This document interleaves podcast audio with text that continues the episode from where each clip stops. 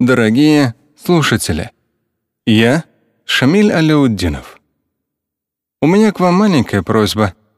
Купив аудиокнигу, не выкладывать ее в интернете, будь то в полном объеме или отдельными треками. Пожалуйста, соблюдайте авторское право на интеллектуальный труд. Если вы хотите поделиться моей аудиокнигой с кем-либо, то купите ее копию на нашем сайте ummabook.ru и передайте. Тем самым вы оплатите труд людей, которые готовили данный сборник более полугода и не совершите греховного поступка нарушения авторского права. Оплачивая наши книги и диски на ummabook.ru, вы способствуете появлению новых информационных шедевров. Спасибо. Шамиль Аляутдинов представляет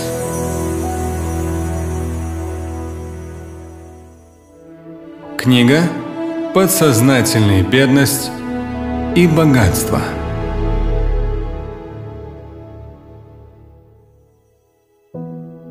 У меня более 30 книг. Общий тираж их давно уже перевалил за полмиллиона экземпляров. При том, что большинство из них религиозные, и люди не так уж прямо-таки любят читать религии. Но секрет, как многие говорят, в том, что после чтения моих книг жить становится интереснее. Человек начинает чувствовать счастье, начинает осознавать суть земного и в то же время суть вечного – осознает самого себя и смысл жизни.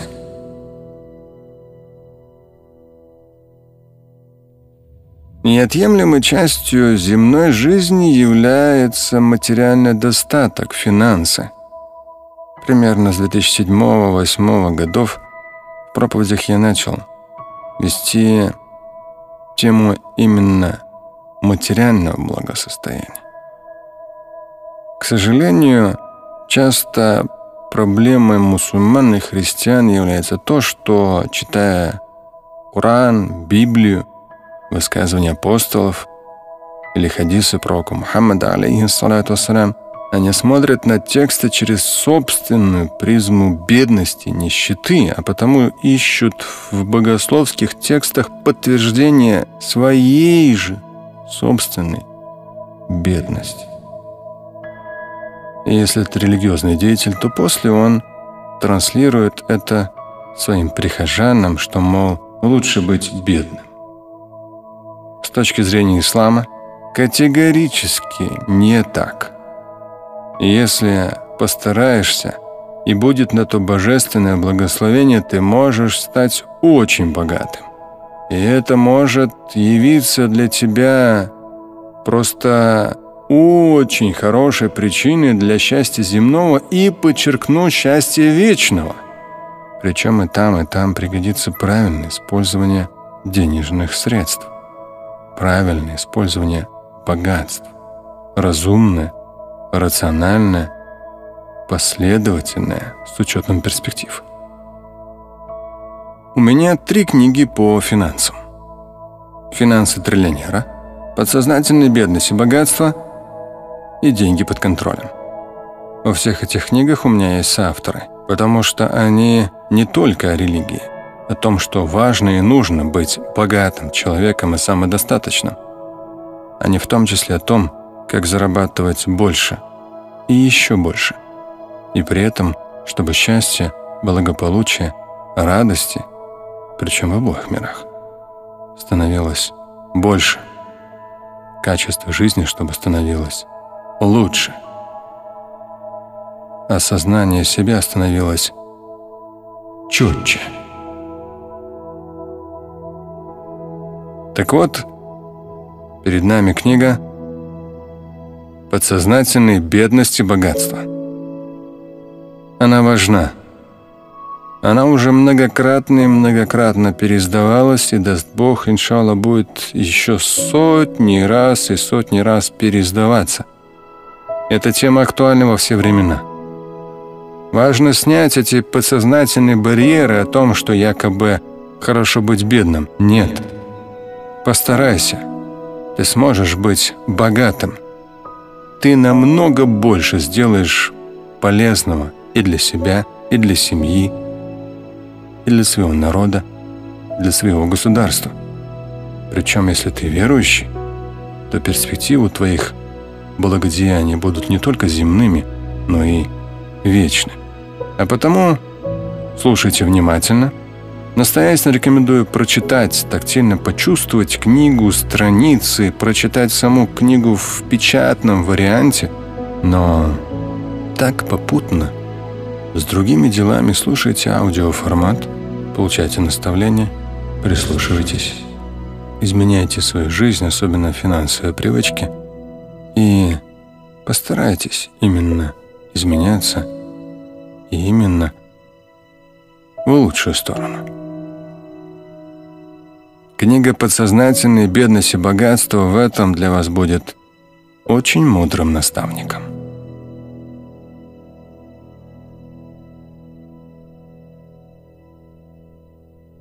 Аннотация книги Качество жизни определяется нашими убеждениями. Вы любите тратить? Большие скидки у продавцов любимых брендов вызывают у вас помутнение разума.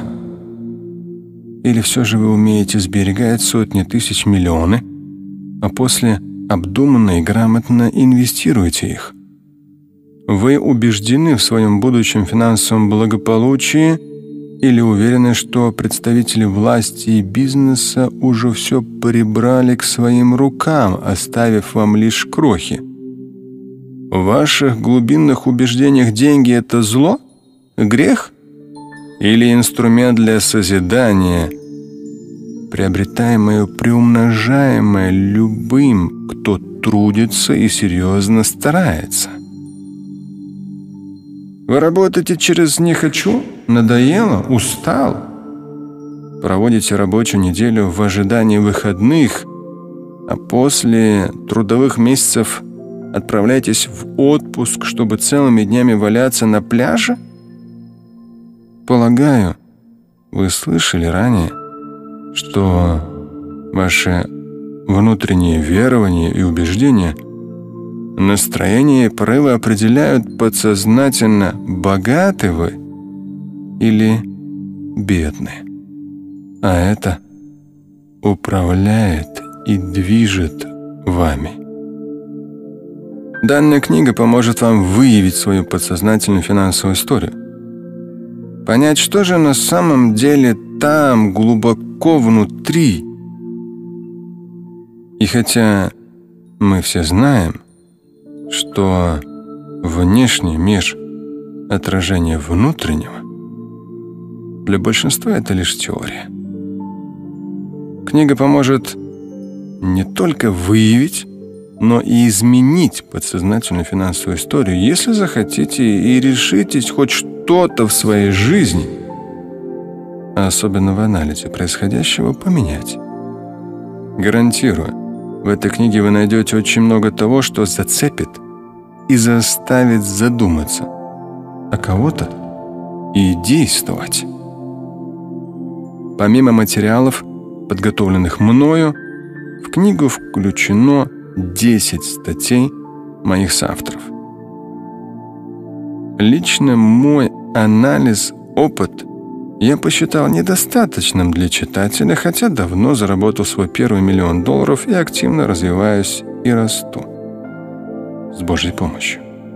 По ряду интересных для меня направлений. Мои соавторы – очень многого добившиеся люди. Они образцы сильных и вливых качеств, активные, созидательные, здоровые, счастливы, умные, опытные и, конечно же, очень богатые.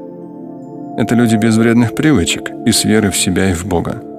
Они поделились опытом, анализом и конкретными рекомендациями, как стать подсознательно богатым и счастливым. Когда не философствуешь на политические или религиозные темы с пустыми банковскими счетами и карманами. Несчастьем семьи, и не умеешь остановить набираемый с годами вес. А когда богат, здоров, счастлив, и думаешь не только о себе, но и о других.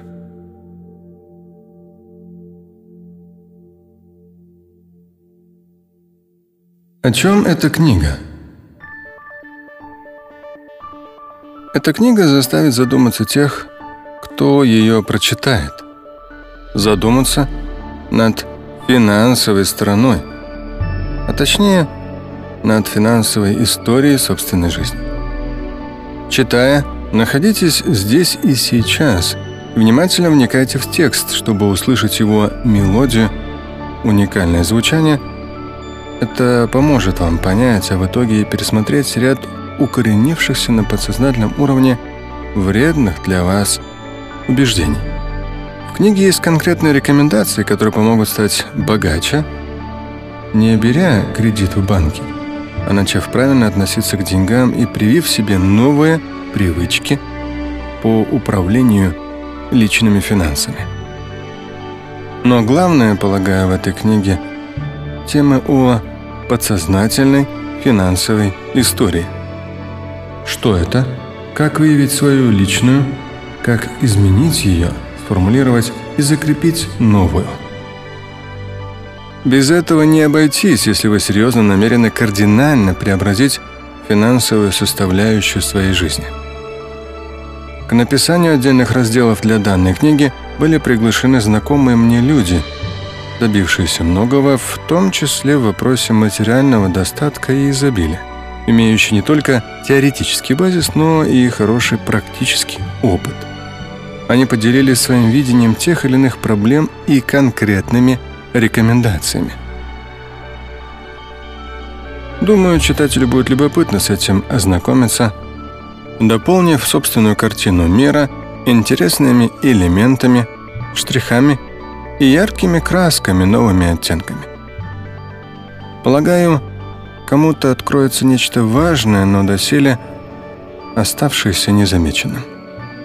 Всем, кто посещает мои семинары, я обычно настоятельно рекомендую прочитать книгу «Финансы триллионера», дабы, пусть даже читая на ходу, закинуть на подсознательный уровень многочисленные практические рекомендации, касающиеся личных финансов. Эффект серьезен, и если вы активно развиваетесь и делаете в этой области от вас зависящее, результаты, измеримые деньгами, налицо. Подсознательные бедности и богатство – это новые уровни, новые рекомендации, новые люди, щедро делящиеся уникальным опытом. На этой земле живем мы лишь единожды, и каждый имеет все шансы жить в богатстве и изобилии. Весь вопрос в том, есть ли у него для этого соответствующие проверенные на деле живые конкретные знания? Есть ли сильное желание, мотивация, которая поможет преодолеть лень, привить себе новые привычки и начать совершать конкретные действия? Увлекательного вам чтения и изменения жизни хотя бы в малом, но конкретном и эффективном. Жизнь прекрасна. Особенно, когда у тебя есть деньги. Много денег.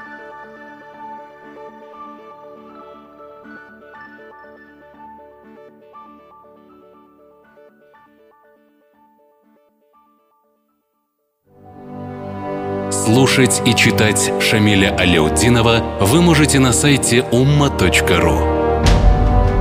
Стать участником семинара Шамиля Аляутдинова вы можете на сайте триллионер.life. Книга «Подсознательная бедность и богатство». Бог любит богатого и умеренного – Не вызывай жалость бедностью и не кичись достатком. В исламе большое значение отводится материальной обеспеченности, умению создать капитал, дабы содержать себя, свою семью, близких на достойном уровне и помогать другим. В аятах Священного Корана и хадисах пророка Мухаммада, да благословит его Всевышний приветствует, недвусмысленно дается понять, что верующий человек более любим Богом, если он материально обеспечен, финансово независим.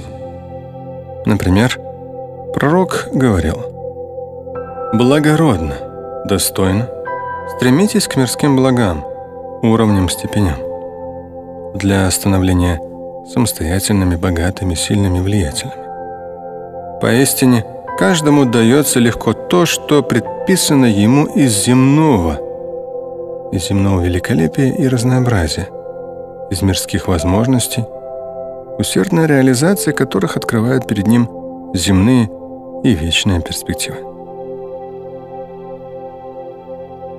В другом достоверном хадисе среди двух категорий людей, которым можно позавидовать белой завистью, то есть взять их в качестве примера и постараться добиться такого же результата, пророк Мухаммад, алейхиссалату упомянул богатого верующего человека, правильно распоряжающегося своим капиталом, умеющего его заработать, сохранить и приумножить, а также выделяющего значительную часть прибыли на помощь другим. Пророк Мухаммад также говорил, если Аллах, Бог Господь, дал тебе, человек, материальный достаток, то есть в результате твоих стараний благословил на умение хорошо зарабатывать, грамотно сберегать, приумножать, инвестировать, то пусть признак Божьего дара и щедрости будет виден, заметен. В другом похожем хадисе сказано, «Если Аллах, Бог Господь, дал тебе, человек, материальный достаток, то пусть это будет заметно другим. Поистине Он, Господь миров, любит видеть на человеке красоту признака Божьего, дара и щедрости. И в хадисе продолжается. И Он, Бог, не любит, когда человек, вне зависимости от степени достатка, прибедняется перед другими, стараясь выглядеть жалким и несчастным. То есть, поясняю, неверно и неэтично пред Богом намеренно скромничать и прибедняться, вызывая у окружающих жалость. Но и, отмечу, кичиться достатком также не следует, о чем сказано в других аятах и хадисах. Это две крайности, нелюбимые Богом и ввергающие человека в грех.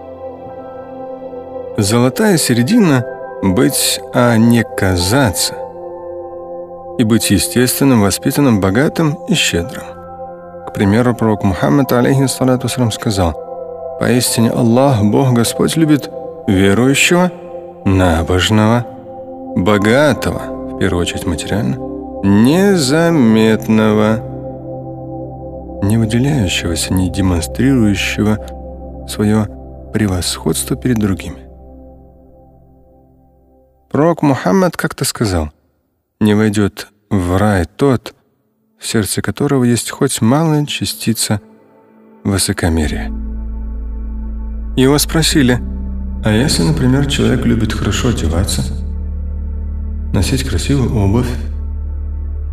Он да благословит его Господь и приветствует, ответил. Воистину Аллаху, Богу, Господу, присуще лишь красивое, изящное, совершенно, и Он, Бог, любит красоту. То есть любовь человека к красоте, к чему-то изящному, хорошему, аккуратному, не есть проявление гордыни, гордости, надменности. В хадисе продолжается. Высокомерие – это неприятие правды, упрямо несогласие с тем, что очевидно. И пренебрежительное отношение к людям, вне зависимости от того, какой они национальности или вероисповедания. Следует отдельно упомянуть об активно поощряемом в современном мире гиперпотреблении и о рекламируемой индустрии роскоши. Сколь бы человек ни был богат, он может продолжать все больше тратить на себя и свою семью ненасытно, поднимая планку люксового потребления. Для большинства это происходит абсолютно незаметно и внушаемо многочисленной рекламой на подсознательном уровне. Здесь уже для верующего, зарабатывающего десятки, сотни миллионов долларов или поднявшегося на миллиардный долларовый уровень, важно держать свою голову и желания под осознанным, разумным контролем. В этом контексте полезно вспомнить хадис. Слова пророка Мухаммада. «Проявляйте скромность пред Аллахом, Богом Господом. Будьте очень скромны пред Ним. Кто по-настоящему скромен пред Богом, тот вспоминает об увядании и смерти. То есть не забывает о том, что все стареет, дряхлеет и выходит из моды. Не забывает, что жизнь земная временна, и в ней следует многое успеть, соревнуясь с другими в благом. Странясь явно запретного и готовя себя через все это к вечности. Кто стремится не только к земному благополучию, но и к вечному, тот оставляет красоту этой жизни. Гонку за новым и модным – роскошь. Кто сделает все это, то есть такой созидательный, конструктивный и скромный подход станет для него чем-то естественным, на самом деле комфортным, без пафоса, без желания выделиться из толпы лишь из скромности пред Богом – и сосредоточенности на главном, тот, совершается хадис, тот по-настоящему проявит скромность пред Богом. Имам Ибн Каthир в комментарии к 27 аяту 41 суры Священного Корана приводит слова известного комментатора Корана богослова Хатады. «Лучшая жизнь это та жизнь, которая не развращает тебя, которая не превращает в забавляющегося, легкомысленного отвлеченного. Он же, этот богослов, передал хадис, в котором сказано слова пророка Мухаммада. Единственное опасное и соблазнительное, относительно чего я боюсь за вас, за своих последователей, это мирская красота, которую выведет Всевышний, которая появится у вас. Она из века в век будет все более прекрасной и обольщающей. Здесь говорится о ситуации, при которой смысл жизни верующего человека не есть превращение ее в нечто грандиозное и величественное, созидательное, творческое, когда многолетними усилиями самодисциплина работы ее результатами – превращаешь таки свое бытие в шедевр. А, что очень распространено сегодня, при которой весь смысл ограничивается лишь тем, чтобы заработать на очередное материальное благо. Квартира, дом, машина, одежда, дорогое украшение или часы и тому подобное. И гордиться этим приобретением, пока не появится цель в виде очередного более дорогого или совершенно земного роскошного блага. Для разумного, слышащего смысла священных текстов, верующего человека, жизнь земная должна становиться чем-то большим, нежели он сам. Большим, чем постоянно ненасытное потребление, переходящее с увеличением достатка в гиперпотребление. Пророк Мухаммад, благословит его Творец и приветствует, сказал, «Будь аскетичен, проявляй умеренность, в изобилии мирских благ ограничивайся главным, нужным, важным, малым и качественным. Не гори желанием постоянного ненасытного потребления, которое нарастает с увеличением денежных средств и возможности их тратить в свое удовольствие.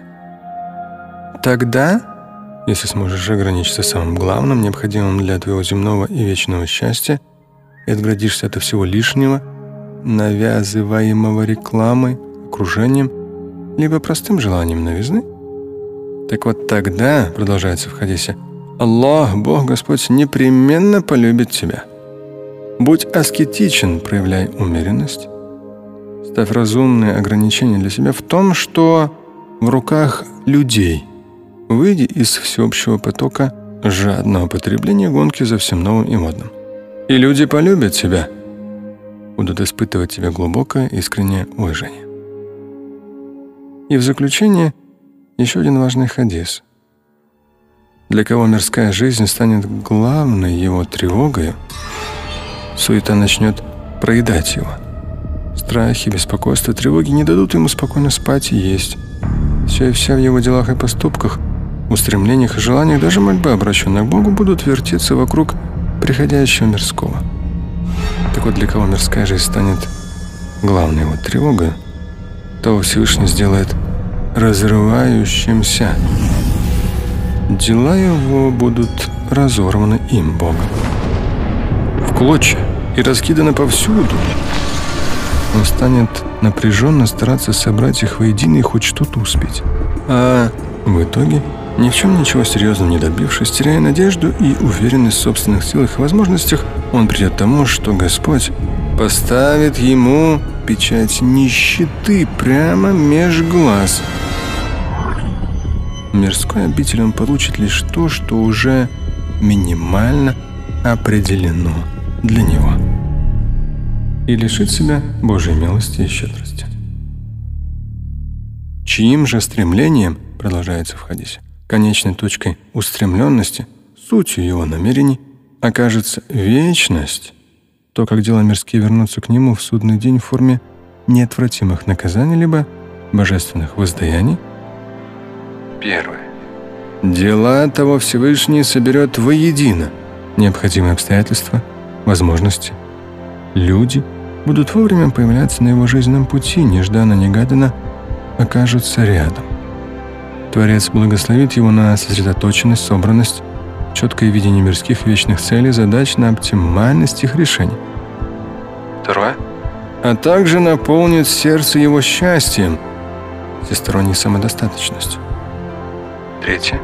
Мирская же жизнь, желая того или нет, падет к его ногам врата земного изобилия и всестороннего благополучия будут по мере необходимости беспрепятственно открываться пред ним. Итак, Бог любит богатых и незаметных, как говорил пророк Мухаммад, алейхиссалату вассалям. Полезно понять это острым умом и реализовать усердным трудом, а также – ежедневной самодисциплиной на протяжении лет и десятилетий. С божественного на то благословения. Слушать и читать Шамиля Аляутдинова вы можете на сайте umma.ru. Стать участником семинара Шамиля Аляутдинова вы можете на сайте триллионер.life. Книга подсознательная бедность и богатство. Финансовые правила и принципы. Найди себя. Создай себя. Достойно и победоносно проходя через трудности и невзгоды. Стань в итоге личностью и профессионалом своего дела – и когда тебе предложат внести серьезный вклад в историю своего народа или государства, будь смел взять на себя такую ответственность и довести дело своей жизни до конца. Это первое правило. В Священном Коране сказано, царь Древнего Египта воскликнул, «Приведите его ко мне, я желаю лично, без посредников, поговорить с ним». Поговорив с Юсуфом, Иосифом, он сказал, «Сегодня в наших глазах ты приобрел высокое положение и надежность. В твоем лице мы видим уважаемого и надежного для нас человека». Сказал Юсуф, «Сделай меня управляющим всеми богатствами твоих земель. Воистину, я имею соответствующие навыки, знания для их сбережения» для верного распоряжения ими. Это цитата. Подобным образом мы продолжается в Коране, а мы указывает на величие Творца, а не его множественность. Подобным образом мы предоставили Юсуфу и Иосифу возможность на этой земле, где он может занять любое положение. Наша милость достигает тех, кто желанен нам. Воздаяние, заслуженное благодетелями, пред Богом за терпение в преодолении трудностей или за совершение благих поступков, так вот, воздаяние – заслуженное благодетелями, не будет потеряно. Причинно-следственная связь, что посеешь, что и пожнешь. За добро, терпеливость, настойчивость благом и праведно Бог воздаст сполна, причем много большим и лучшим. Да, еще мирской обители благородство человека возвращается к нему в виде здоровья, достатка, нежданно-негаданно появляющихся хороших выгодных возможностей – но следует не терять пропорции между мирским и вечным, не ограничиваться мысленно лишь земным достатком и благом. Помни, что божественное воздаяние в вечности лучше, более значимо для тех, кто уверовал и был набожен. Священный Коран, 12 сура, с 54 аята по 57. Второе правило. Подобное притягивает подобное. Пророк Мухаммад, алейхиссалату вассалам, сказал, «Души людей, как мобилизуемые войска, то есть тянутся к себе подобным. Если знакомятся, начинают узнавать и понимать друг друга, тогда соглашаются с себе подобными по духу, объединяются, дружат, легко находят общий язык. А те из них, душ человеческих, которые вступают в противоречие с другими непохожими на них, игнорируют, не знают, не одобряют, чувствуют внутреннее отрицание, расходятся во мнениях с теми, кому испытывают такие чувства. Знакомясь и общаясь, например, с пессимистами, с агрессивными или радикально настроенными людьми, человек либо принимает их повадки, взгляды, трактовки и подходы к происходящему, пропитывается всем этим, наполняясь соответствующими ощущениями и раскрашивая свой внутренний мир в определенные тона и краски, либо отвергает это, стараясь найти родственную душу с благородным, высоким и правильным пониманием как жизни вообще, так и происходящего в ней в частности. Плохое тянется к плохому. Все ближе знакомясь с ним, хорошее к хорошему. Согласитесь, развивая внутри себя позитивное, благородное, доброе и сильное, работа над тем, чтобы изо дня в день становиться умнее, сильнее, набожнее и богаче, мы начинаем притягивать подобное. Третье правило – доброта и воспитанность открывают перед нами новые возможности. Пророк Мухаммад, алейхиссалату сказал, «Поистине Аллах, Бог Господь, добр, мягок, и любит видеть в людях именно эти качества. За доброту, мягкость Он дает то, чего не даст за строгость, суровость, резкость, неуважительность в поведении и словах. Дает то, чего ни за что иное не даст. То есть эти качества особо действенны в раскрытии его милости, щедрости и прощения, что всегда актуально для любого здравомыслящего из людей.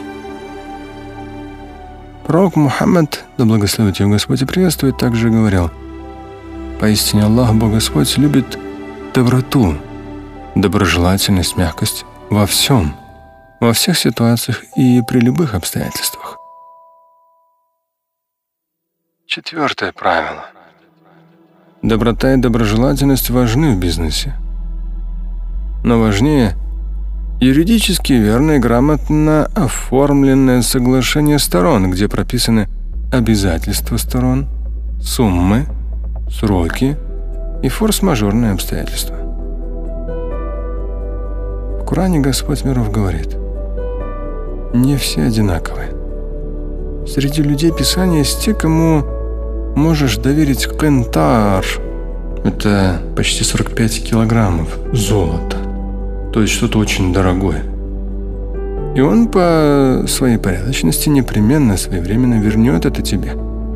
Но есть и те, кто ненадежен в вопросе даже с одной единственной золотой монетой. Даже в малом и незначительном, кроме как если ты будешь стоять над ним и требовать до последнего. И это по той причине, одной из причин такой безответственности является то, что они сказали «Если мы обманем неграмотных невежд, поклоняющихся какому-то там Аллаху, мусульман или любых других, кто не нашей веры, нас за это Бог не накажет.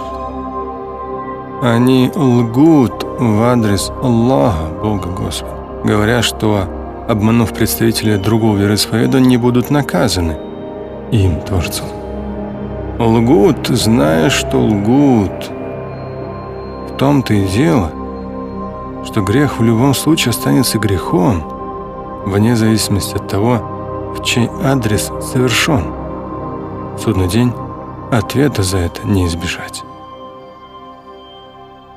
Нет же, кто выполняет свои обязательства, неважно, с кем они оговорены, подписаны, заключены, здесь важен сам факт взятия на себя их, и кто набожен – чувствует, ощущает ответственность в первую очередь перед самим Творцом, тот пусть знает и не сомневается, что воистину Аллах, Господь, который над всем и вся, любит набожных, странящихся греха и безнравственных поступков не только на словах, но и на деле.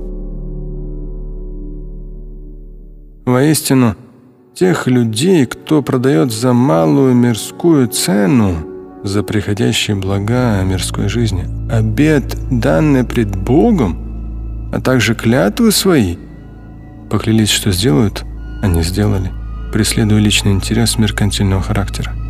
Так вот, воистину тех людей, кто продает за малую мирскую цену, ничего хорошего вечности не ожидает. Аллах, Бог Господь, не будет говорить с ними, даже не посмотрит в их сторону в судный день будет крайне недоволен ими. Он не очистит их от грехов и прегрешений, которых у каждого из людей предостаточно. Их ждет болезненное наказание.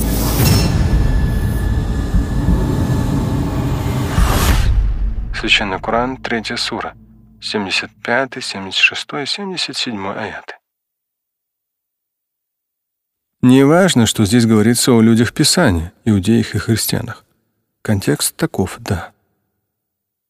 В реалиях повседневной жизни сегодня можно встретить много тех, кто называет себя мусульманами, выполняет религиозную практику, но кто крайне не обязателен, где-то даже нагло и преступно не обязателен. Пятое.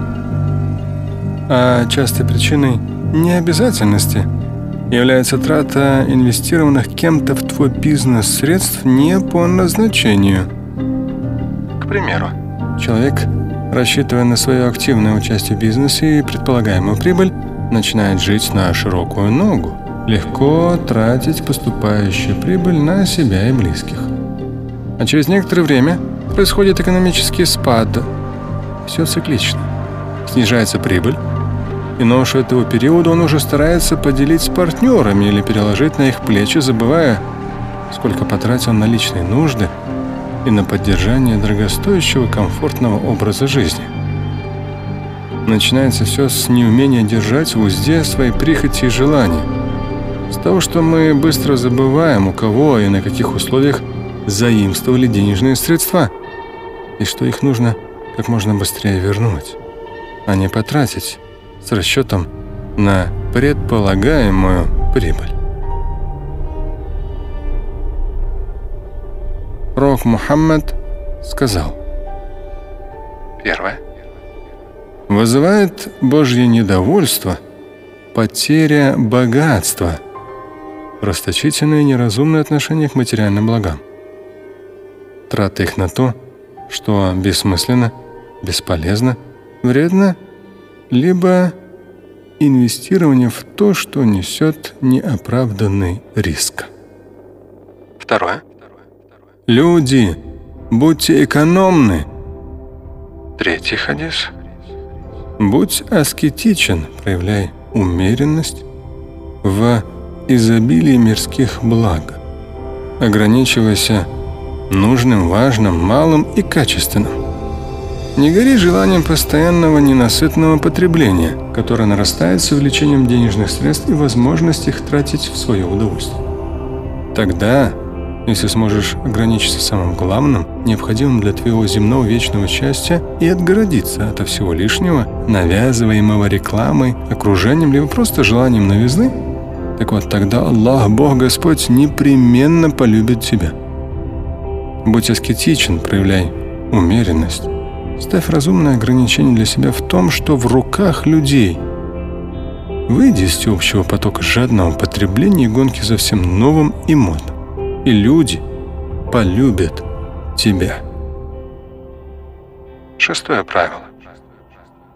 Стань примером обязательности в договоренностях.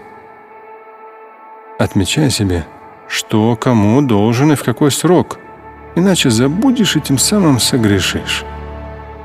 В Коране сказано, «Поистине Аллах, Бог Господь, повелевает, чтобы вы выполняли обязательства, взятые на себя перед другими». Священный Коран, 4 сура, 58 аят. Тезисы об обязательности, качество о котором много говорят, но которое редко практикуют сегодня, как, впрочем, все времена, воспринимается не столь остро и живо, а скорее даже с некоторой иронией. Но Невзирая на лица и время, это непоколебимая основа благополучия, процветания и развития общества.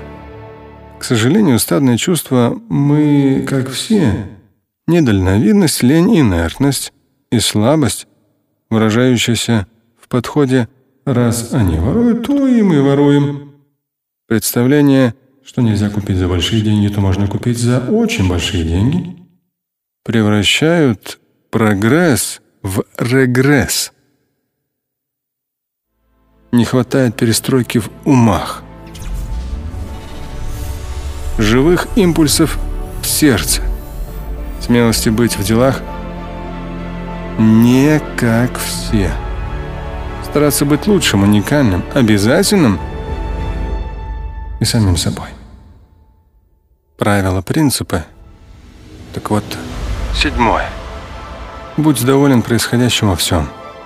Это касательно и твоих материальных возможностей, денежного благополучия, прими, сделай необходимые выводы и корректировки, фокусируйся на главном и увеличивай обороты.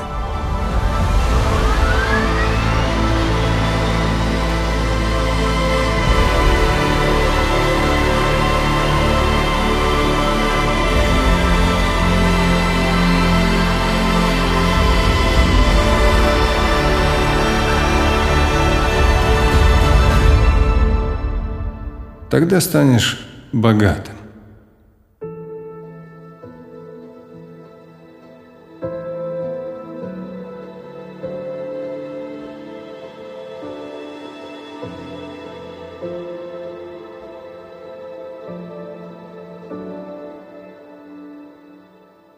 Пророк Мухаммад, да благословит его Всевышний приветствует, предупредил.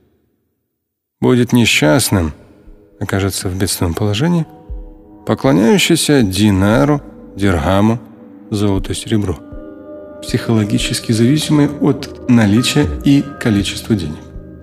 И одеждам, то есть первое золоту и серебру, а дальше в хадис идет, и одеждам из дорогих тканей. То есть будет несчастным, окажется в бедственном положении, поклоняющийся динару диргаму, а далее идет и одеждам из дорогих тканей. В современных реалиях все, что относится к категории люкс – роскошь. Как определить, есть ли зависимости такого рода поклонения в человеке? Все просто. Хадис продолжается, когда ему дается, то есть если Всевышний дает ему возможность приумножать достаток и покупать новые дорогие вещи, если растет доход, с которым увеличиваются и статьи расходов, он доволен. А когда не дается, появляются сложности, трудности, временное или постоянное стеснение в денежных средствах из-за инертности, лени или расточительства, если рынок сыграл против него именно падением. Он, в хадисе говорится, недоволен. То есть, когда ему не дается, он недоволен. Что проявляется в душевных стрессовых переживаниях, беспокойстве, криках, ругани, нервных срывах, усилении зависимости от вредных привычек и тому подобное.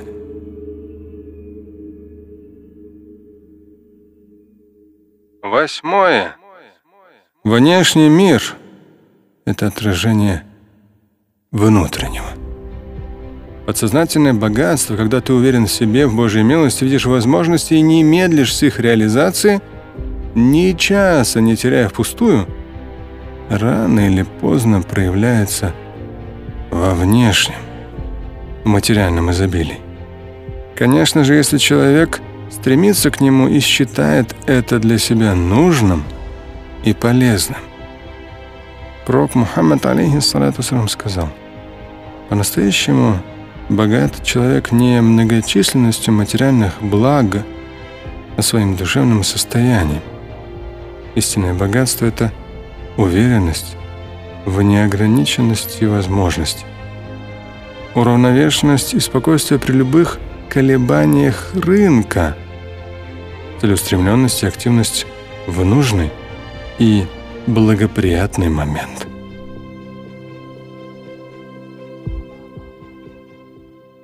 Девятое. Уважай завистников и недоброжелателей. Они – твое спасение.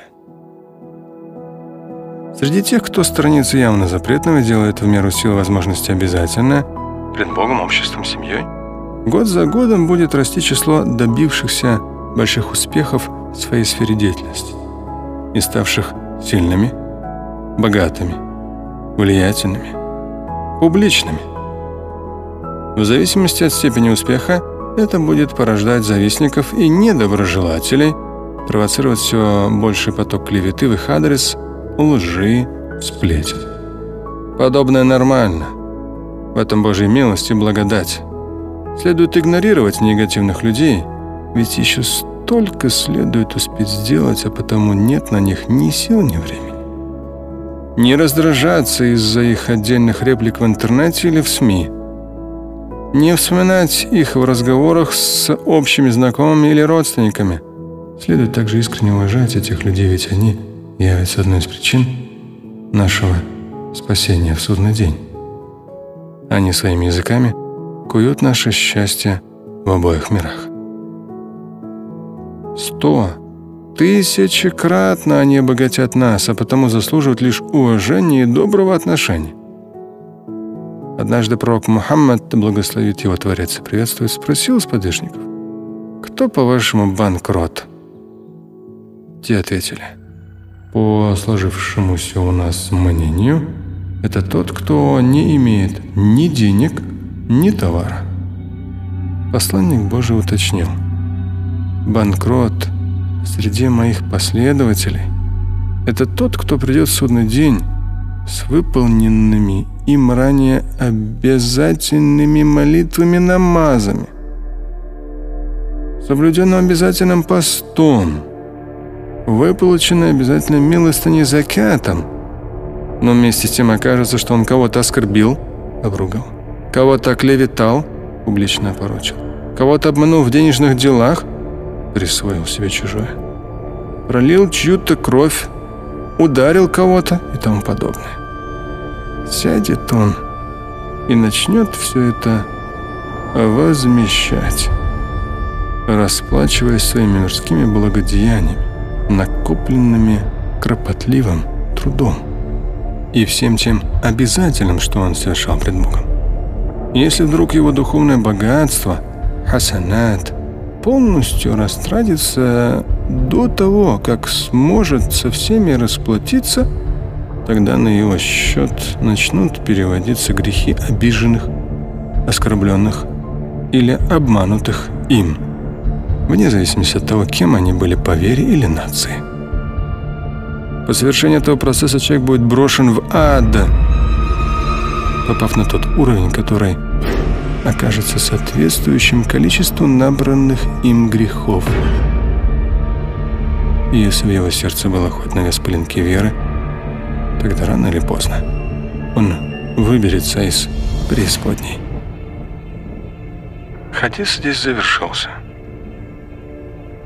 Продолжая по тексту, ни в коем случае не следуйте за магнетическим соблазном дьявола, всячески упоминая своих клеветников и оправдываясь. Как только начнете говорить о них, порочащих вашу честь недоброжелателях, сатана сделает все, чтобы вы сказали как минимум то, что им не понравится, а тем самым вы зайдете на территорию клеветы, сжигающей теперь уже ваши благодеяния. Пророк Мухаммад, алейхиссалату как-то спросил у своих сподвижников, а знаете ли вы, что такое аль-гиба, злословие, хула? Те ответили, Аллаху, Богу, Господу, Его посланнику лучше известно. Гиба – это когда говорят о другом в его отсутствии, то, что ему не понравится, сказал пророк. Один из слушающих спросил, а если то, что я говорю о нем, характерно для него, действительно присутствует в нем?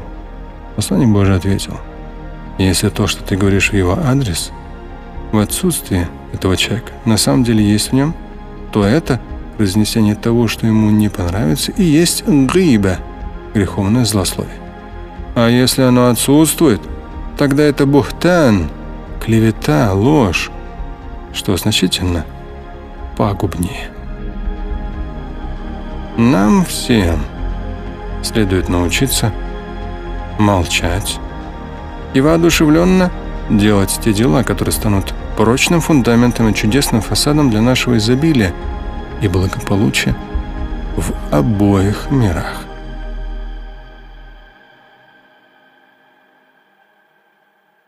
Напоминайте себе об этом каждый день и делайте от себя зависящего, улыбаясь не только устами, но и в душе. Поделюсь одним из моих любимых еще со студенчества с начала 90-х стихотворений, которые можно встретить в богословской литературе.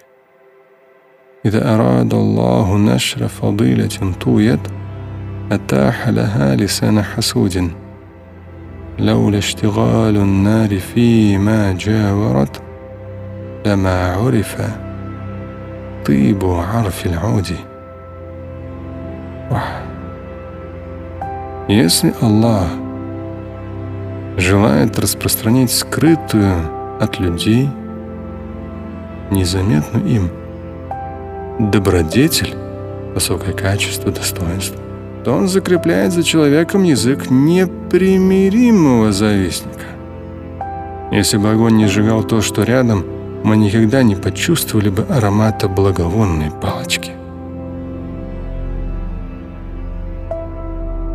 Оказываясь под информационным прессом сплетен, зависти и лжи, следует именно чудесным образом благоухать, а не выказывать недовольство, не копить злобу.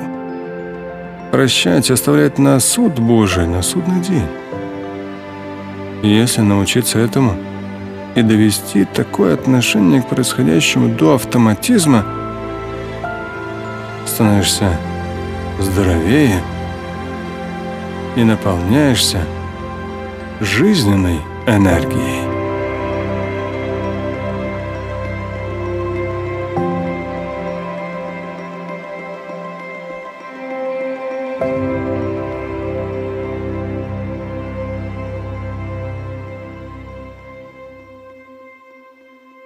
Если просишь, будь уверен – если мы просим о чем-то Бога, то должны быть уверены в том, что это нам нужно и что это возможно.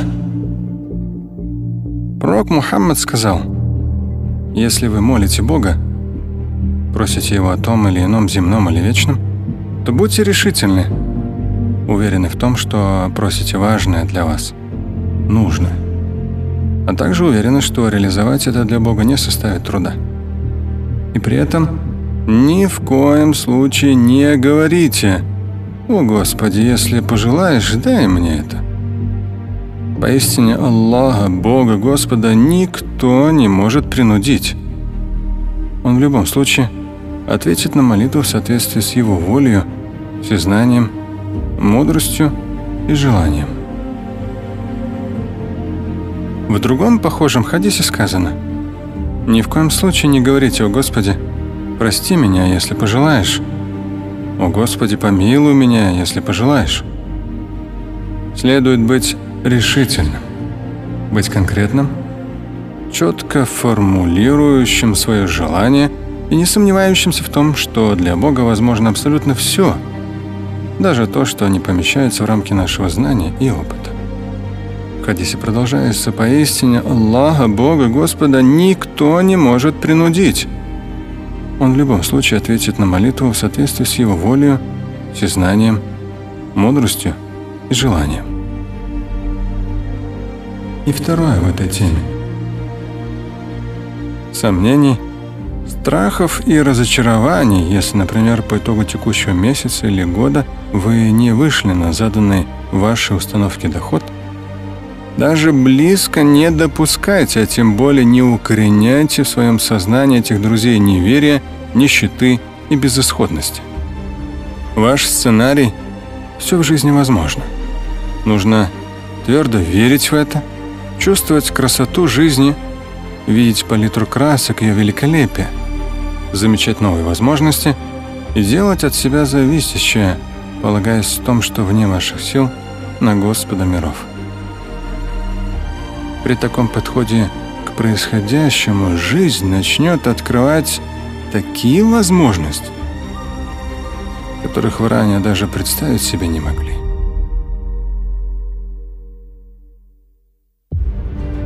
Слушать и читать Шамиля Аляутдинова вы можете на сайте umma.ru.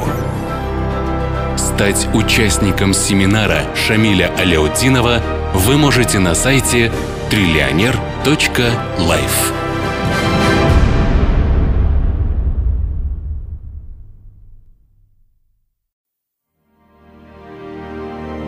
Книга «Подсознательная бедность и богатство». Если просишь, будь уверен.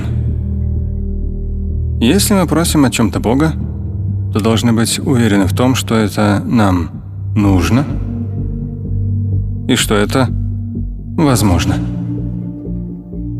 Пророк Мухаммад сказал, если вы молите Бога, просите Его о том или ином земном или вечном, то будьте решительны, уверены в том, что просите важное для вас – нужное. А также уверены, что реализовать это для Бога не составит труда. И при этом ни в коем случае не говорите «О Господи, если пожелаешь, дай мне это». Поистине Аллаха, Бога, Господа никто не может принудить. Он в любом случае ответит на молитву в соответствии с его волею, всезнанием, мудростью и желанием. В другом похожем хадисе сказано «Ни в коем случае не говорите, о Господи, прости меня, если пожелаешь. О Господи, помилуй меня, если пожелаешь». Следует быть решительным, быть конкретным, четко формулирующим свое желание и не сомневающимся в том, что для Бога возможно абсолютно все, даже то, что не помещается в рамки нашего знания и опыта хадисе продолжается «Поистине Аллаха, Бога, Господа никто не может принудить». Он в любом случае ответит на молитву в соответствии с его волей, всезнанием, мудростью и желанием. И второе в этой теме.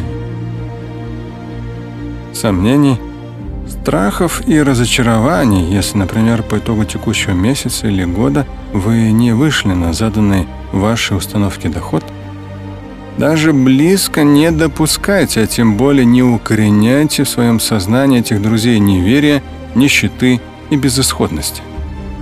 Ваш сценарий все в жизни возможно. Нужно твердо верить в это, чувствовать красоту жизни, видеть палитру красок, ее великолепие, замечать новые возможности и делать от себя зависящее, полагаясь в том, что вне ваших сил на Господа миров.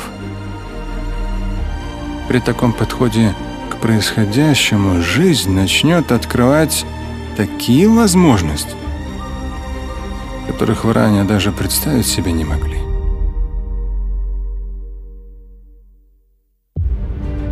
Слушать и читать Шамиля Аляутдинова вы можете на сайте umma.ru. Стать участником семинара Шамиля Аляутдинова вы можете на сайте триллионер.life.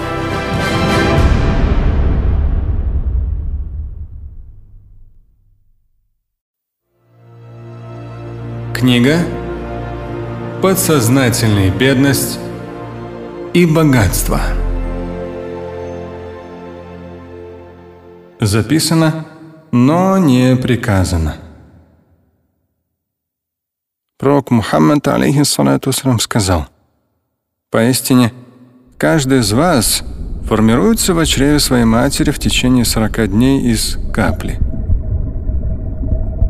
Потом он столько же времени пребывает там в виде сгустка крови и еще столько же в виде кусочка плоти.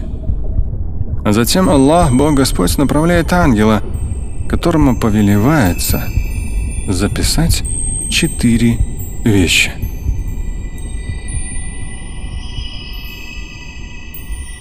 Удел его, то есть материальный достаток этого человека на протяжении всей последующей земной жизни. Дела его, Срок жизни, то счастлив он будет или несчастлив. После чего ангел вдыхает в него душу.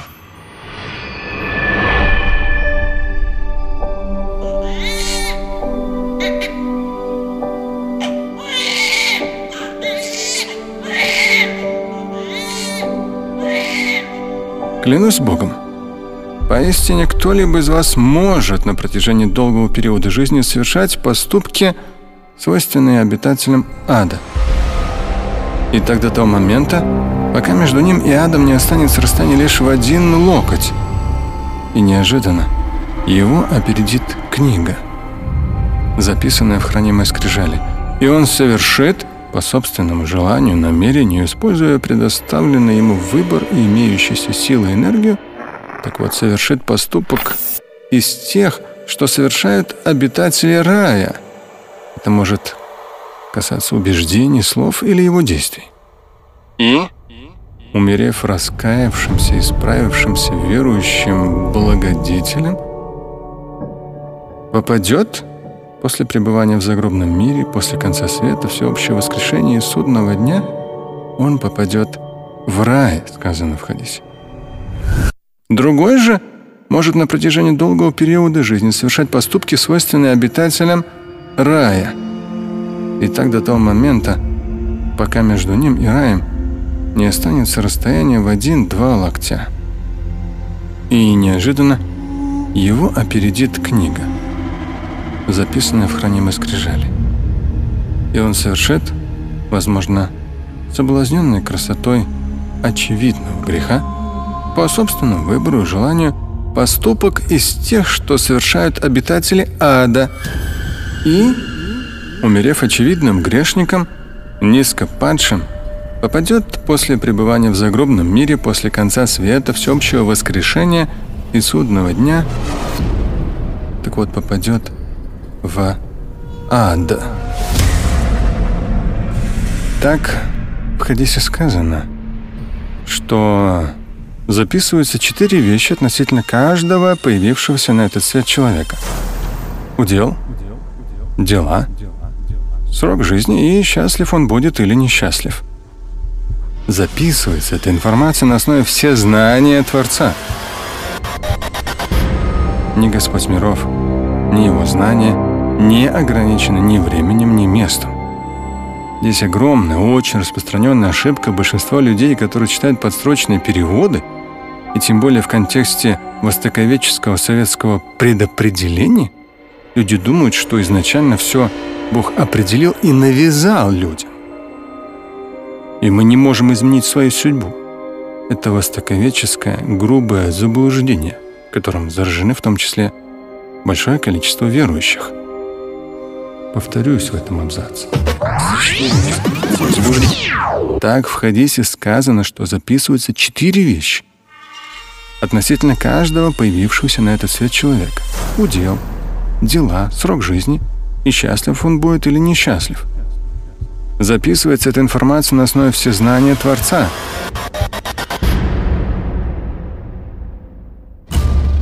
Ни Господь миров, ни Его знания не ограничены ни временем, ни местом. Это нам, людям, нужно прожить определенный день, чтобы узнать, что будет завтра. Для Него, Бога, времени нет. Оно сотворено им лишь для земной жизни, временной, экзаменационной, переводящей людей в вечность. Для нас все определено в границах пространства и времени, но это никоим образом не говорит о безучастности человека. У каждого из людей есть доля участия, постигая, понимая и реализуя, которую он раскрывает Божий замысел относительно своего появления на свет. Пророк Мухаммад сказал, «Каждому легко из благого и правильного – в результате его самодисциплины, усилий и труда, дается то, для чего он сотворен Богом, в чем заключается его миссия на земле. Возвращаясь к появившемуся на белый свет ребенку. Да, написано. Но после рождения навстречу человеку устремляются бесчисленные возможности, которыми он может воспользоваться, реализуя тем самым предоставленное ему Богом право выбора. Либо отказаться от многих из них на любом из этапов жизни через лень, например, неорганизованность, отсутствие цели и самодисциплины. Господу миров все известно изначально. Но человек живет ограниченный временем и пространством выбирая, соблюдая, действуя, совершая то или иное в реальном времени по собственному желанию и из предоставленного ему Богом огромного разнообразия в каждую единицу времени. Конец жизни человека известен Богу, но человек идет к нему в соответствии с собственными желаниями, творит свою жизнь собственными мыслями, намерениями, хотениями, словами, делами и поступками – он сам активизируется и растет, либо расслабляется, впадает в депрессию и апатию. Он сам берет себя в руки, доводит начатое до конца, либо сваливает всю ответственность на других. Мы просим, трудимся, доказываем свою состоятельность, и Бог дает нам еще больше. Либо плывем по течению – также использую блага, но неэффективно, потому не поднимаемся выше, не становимся лучше, не добиваемся большего и все меньше надеемся на лучшее. Да, Господу миров все изначально известно. Но мы творим свою жизнь сами, используя предоставленное нам Богу на время, материал и возможности. Осознанный выбор, многолетний кропотливый труд и старания могут внести коррективы в то, что написано в удел. Об этом в Коране сказано так. Аллах, Бог Господь, бесследно стирает то, что пожелает. Например, зло, которое неотвратимо шло нам навстречу по написанному в хранимой скрижали – но в последний момент, по милости Творца, было неожиданно удалено с нашего пути через наш благой поступок, молитву или любое добро благо. И аяте продолжается «и укрепляет». То есть где-то он стирает, что пожелает, и укрепляет. Первое пояснение – либо закрепляет то новое, что в результате выбора человека должно произойти с Божьим на то благословение – либо делает неизменным написанное в скрижале ранее. И у него, повелителя миров, основа книги, хранимая скрижаль, божественное знание и полная осведомленность. Священный Коран, 13 сура, 39 аят. Кто набожен пред Богом, следуя морально-нравственным нормам, переданным через пророков и развитым праведниками, обязательно в меру силы возможности выполнения предписаний. Страница явно запретного следует законам и закономерностям, установленным Всевышним в этом мироздании. Так вот, кто набожен пред Богом, тому Он, Господь миров, непременно предоставит спасение, выход из, на первый взгляд, безвыходной ситуации, неразрешимой проблемы – непреодолимой беды, нестерпимой боли. И наделит, продолжается в аяте, и наделит, одарит его уделом, интеллектуальным, духовным или материальным достатком, оттуда, откуда он его и не ожидает, откуда он даже не предполагает, не рассчитывает его получить. Кто полагается на Аллаха, Бога Господа, тому его достаточно. Воистину, Он — довершает и завершает желанное ему. Творец определил для каждой вещи кадр. Фрагмент из аята. Из Священного Корана, 65 сура, 2-3 аятов. Обратите внимание на начало аята «Кто набожен пред Богом». Человек делает выбор. Он является действующим лицом, причиной, активизирующей изменения в своей жизни – с Божьего на то благословение, причем касательно как земной, так и вечной перспектив.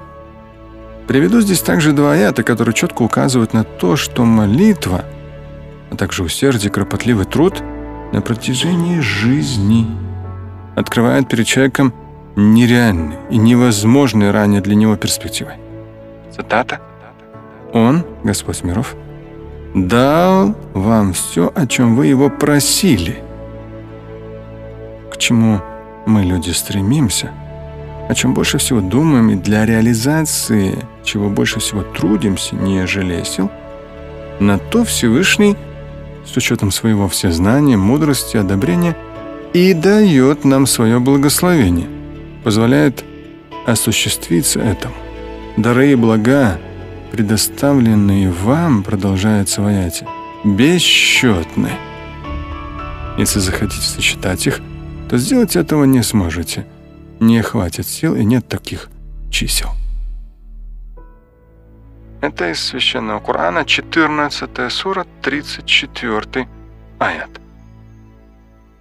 И еще одна цитата. «Учтите и пока живы не забывайте, что?» В аяте сказано «Не обратит на вас Господь внимания, не будет заботиться о вас, не придаст вам и вашим нуждам особого значения, если не молитва дуа, молитва ваша, обращенность к Нему умом, сердцем, устами, не столько говоря «дай», сколько прося «прости, помилуй, благослови». Священный Коран 25, сура 77 аят. Следует помнить, что молитва – это и наш психологический настрой – эмоциональное состояние, и наши мысли, и слова, и повседневные дела, поступки. Сунне пророка Мухаммада относительно предопределения сказано «Воистину, человек может лишиться удела того или иного блага в результате совершения греха. Ничто не может остановить уже определенное, предопределенное, Например, что-то плохое, находящееся по воле Творца рядом или идущее нам прямо навстречу. Кроме мольбы дуа, то есть ничто не сможет столь эффективно поспособствовать удалению беды, кроме как сердечная обращенность к Богу, подтвержденная обязательностью благом и праведным, а также усердием и трудом. Ничто не продлевает жизнь, не делает ее настолько благодатной, полной, насыщенной, как любое проявление благородства, доброты, щедрости, праведности. Вы не лишитесь божественной благодати, еще одна цитата. Тоже второй хадис. Вы не лишитесь божественной благодати, милости его и благословения, говорит пророк Мухаммад, до тех пор, пока не согласитесь с чувством скуки, душевного томления, не пойдете у него на поводу. Еще одна цитата. Для кого мирская жизнь станет главной его тревогой, суета начнет проедать его. Страхи, беспокойства и тревоги не дадут ему спокойно спать и есть. Все и вся в его делах и поступках, устремлениях и желаниях, даже мольба, обращенная к Богу, будут вертеться вокруг приходящего мирского. Того Всевышний сделает разрывающимся – Дела его будут разорваны им, Богом. В и раскиданы повсюду. Он станет напряженно стараться собрать их воедино и хоть что-то успеть.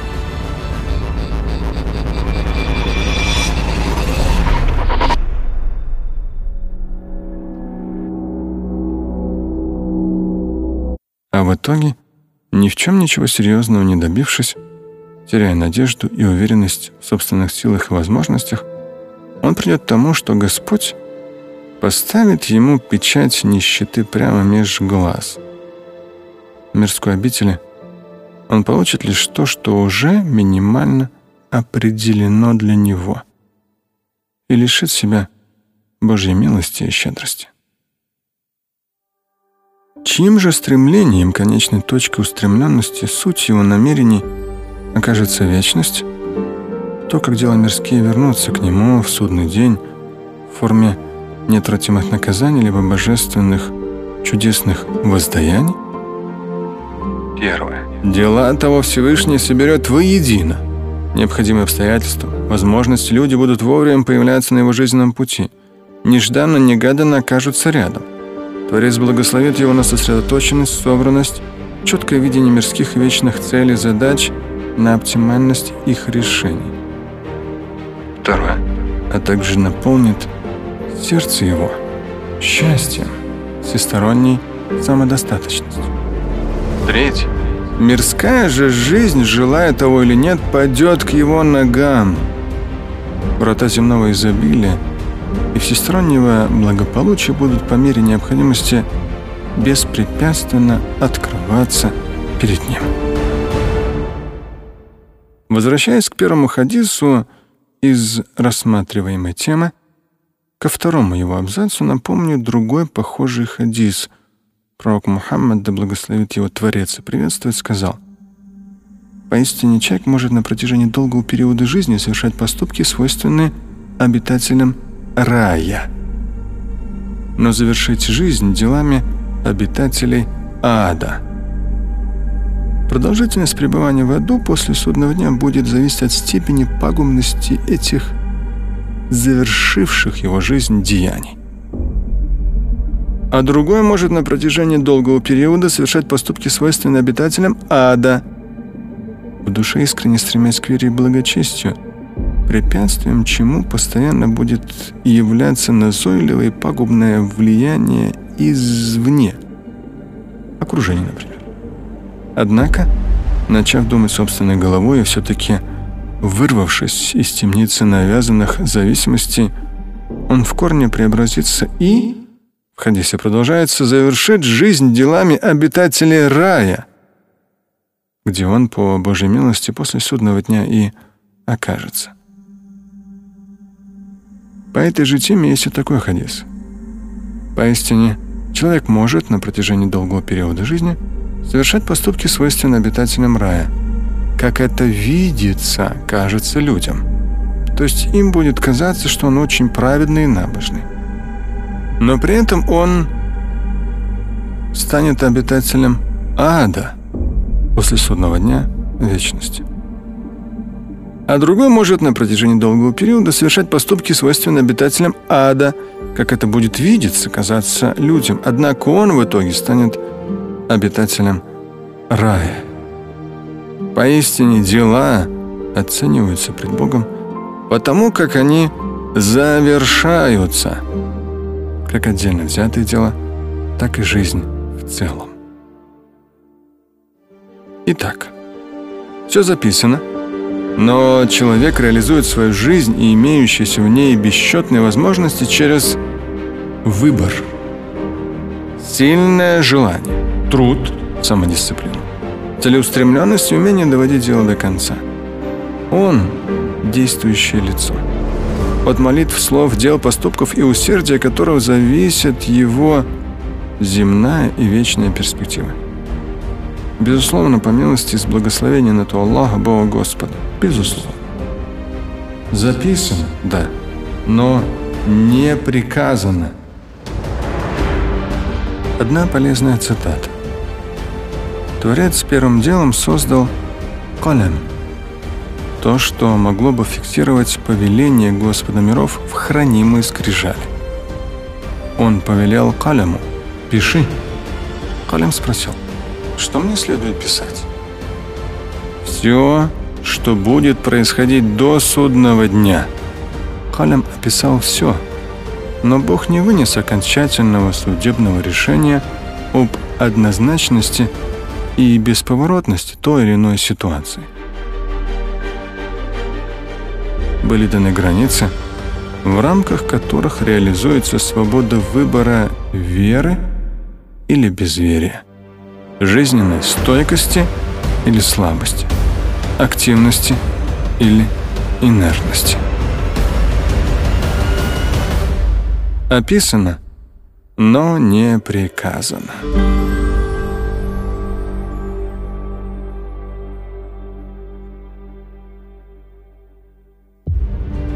Слушать и читать Шамиля Аляутдинова вы можете на сайте umma.ru. Стать участником семинара Шамиля Аляутдинова вы можете на сайте триллионер.life.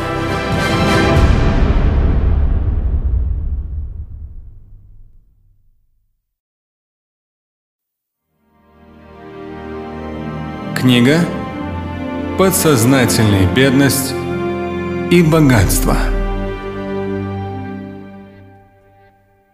Подсознательная финансовая история. Выяви старую, сформулируй новую и закрепи ее. Что такое подсознательная финансовая история? Это то, как вы общаетесь с деньгами. Да, деньги умеют говорить. Они говорят нам купить новый телефон или новый активно рекламируемый автомобиль. Они подталкивают нас что-то купить, дабы почувствовать себя уверенней, солидней, либо продемонстрировать свою успешность себе и другим. Ты столько трудился, и теперь этого достоин. Слышим, мы пора отголоски подсознательной финансовой истории результат многократно просмотренной рекламы, либо убеждения, навязанного нашим окружением. Человек – продукт, как и прочее с ограниченным сроком годности. Я рекламщик. Я заставляю вас мечтать о том, чем вы не сможете обладать. У нас небо всегда голубое, девчонки всегда красивые. Совершенное счастье, потретушированное с помощью фотошопа. Думаете, я делаю мир прекраснее? Как же. Я его поганю. Извините, конечно, что я так от вас оторвался, но ведь это я решаю сегодня, что вы захотите завтра. Я подсаживаю вас на наркотик новинка, и вся прелесть в том, что новинка она остается недолго. В идеале вам надо возненавидеть меня, прежде чем возненавидеть эпоху, меня породившую. Я провожу свою жизнь, манипулируя вами за 75 тысяч франков в месяц. Когда вы после жесточайшей экономии покупаете, наконец, тачку своей мечты, я превращаю ее в старье. Это моими стараниями вас вечно настигает разочарование. Ммм, я тот, кто проникает в ваш мозг, кто резвится в вашем правом полушарии. Своих желаний у вас больше нет. Я навязываю вам мои. Ни один безмозглый кретин за последние две тысячи лет не был так всемогущ, как я. Приятного дня. Деньги заставляют покупать внимание родственников. Все покупается любовь, искусство, планета Земля, вы, я. Я особенно. Вместо интересных бесед за совместным ужином и романтических отношений дарят некоторые люди просто подарки. И что интересно, так откупаясь, счастье в отношения не прибавляют, а деньги от них утекают, как вода сквозь пальцы. Так вот, деньги некоторых из нас заставляют покупать внимание родственников. Находясь в магазине, вы слышите шепот или крик вашей подсознательной финансовой истории о том, что это нужно купить, а вот это я не могу себе позволить. В бурном потоке повседневных дел или в периоды депрессивного нежелания что-либо делать, мы перестаем слушаться в диалог нашей подсознательной финансовой истории. Мы работаем ради денег, чтобы тратить их – а иногда впадаем в уныние и отчаяние. Мы работаем ради денег, чтобы тратить их, а иногда впадаем в уныние и отчаяние, опять же активно тратя их. В периоды безденежья мы можем возненавидеть их, либо тех, от кого зависит, как мы предполагаем, наше благосостояние. Что такое подсознательная финансовая история – это то, как вы себя ведете. Например, касательно получения информации. Подсознательная финансовая история богатого человека подталкивает индивидуума получать информацию из надежных источников. Он имеет механизмы отсеивания информационного мусора за счет, например, тренируемой ежедневно сосредоточенности на главных 20%. Подсознательно богатые стремятся читать полезные книги, которые несут ценную информацию для наиболее эффективной и результативной реализации главных 20%. Они практически не смотрят телевизор, никогда не читают желтую прессу, не посещают сайты, отвлекающие их от важного. Они еще на подсознательном уровне ценят свое здоровье. А потому своевременно заботятся о нем, внимательно относятся к времени и энергии, инвестируя в то, что делает их сильнее, здоровее, умнее, набожнее, богаче. Их мозг находится в поиске полезной для всего этого информации. А вот подсознательно бедные люди привыкли получать информацию из пустых разговоров, сплетен, телевизора, новостных сайтов и социальных сетей. Некоторые из них живут с постоянно включенным телевизором и расстраиваются, если вдруг пропустили матч, очередную серию мыльной оперы или выпуск новостей. Они любят, раскрыв рот, смотреть развлекательные ток-шоу, многосерийные художественные фильмы, читать детективы, а затем обсуждать все это с многочисленными друзьями и знакомыми, как и любым встречным, если выдастся такая возможность. Все их свободное время, и даже рабочее, занято именно этим. Что такое подсознательная финансовая история? Это и ваш ближайший круг общения, которым вы дорожите. Подсознательно богатые обычно окружены теми, кто мотивирует к росту, развитию, успешен и активен. Мало говорит и много делает. Они всегда анализируют и стремятся перенять полезный опыт из общения с другими. В сложных или тупиковых ситуациях они умеют задавать себе правильные вопросы. И мозг из имеющейся в нем либо поступающей извне информации ищет правильные ответы. Круг общения подсознательно бедных – все, кто любит говорить обо всем и стремится сразу ко всему – кто ругает власть, сидя перед телевизором или стоя на митингах. Кто ненавидит богатых и называет их оскорбительными словами. Они обоснованно на подсознательном уровне убеждены, что богатым быть плохо. Ведь те живут за счет других, воруют и обманывают, бандиты и казнокрады. Мозг защищает их от этого зла в кавычках периодически включая нытье, апатию и демотивацию, а также лень, расхлябанность и инертность. Напомню, что одна из главных задач мозга – защищать от того, что данный человек убежденно и уверенно считает вредным. У вас должна быть своя история успеха с лично вами заданными параметрами и сроками. Должна быть своя финансовая история, в которой вы четко понимаете, сколько вам нужно денег и зачем. Понимаете, что деньги — это не более чем деньги. Но их должно быть очень много. Начиная слышать себя, вы постепенно начнете брать под собственный контроль мысли, слова и действия. Стоять на своем. Дабы все это работало на вас и помогало реализовывать вашу личную историю успеха, в которой присутствует в том числе и финансовое изобилие. Задействовав силу мысли, слова, дела и молитвы, получая еще на этапе преображения, происходящего с болью и скрипом. Так вот, получая удовольствие от процесса, слыша благодарность Богу в своей сути, даже когда тяжело, вы начнете двигаться вперед.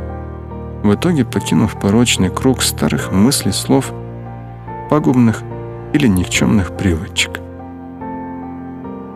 Навигатор мозга начнет поиск кратчайшего пути, постоянно корректируя направление движения, стремясь к наилучшим показателям в конкретные сроки вы станете подсознательно мотивированы, что поможет преодолеть страхи, сомнения, инерцию и лень. Понимая, что запускает тему подсознательного богатства и подсознательной бедности, Критикуя последние призывая к первому, я накликаю на себя недовольство большинства, ведь около 90% людей подсознательно бедны. Причем подсознательно бедные – это люди разного уровня материального достатка, замечу. Но мне все же больше нравится говорить горькую правду и быть сильным, дисциплинированным, строгим к себе и уверенным в себе и Божьей милости меньшинством, даже если их 1-3% от общего числа людей – Ложные стереотипы, которым подсознательно бедные находят подтверждение в религии, как и во всем остальном, личный выбор каждого. Подсознательная бедность – это не приговор, а не судьба, а набор въевшихся и пустивших свои корни убеждений. И пока человек сам не пожелает измениться не начнет действовать как подсознательно богатый на протяжении месяцев и лет, ничего не изменится. Плыть против течения, против более чем 90% массы нелегко. Но, полагаю, именно в этом один из лучших, ярких вкусов жизни, а также вера в безграничную мощь и милость Творца, Господа миров. Более 50% посетителей моей странички в Facebook подсознательно богаты. Казахстан и Кыргызстан лидируют. Они уже в триллионной тематике начали смотреть на мир другими глазами, но в общей массе интернет-пользователей таковых не более 3%.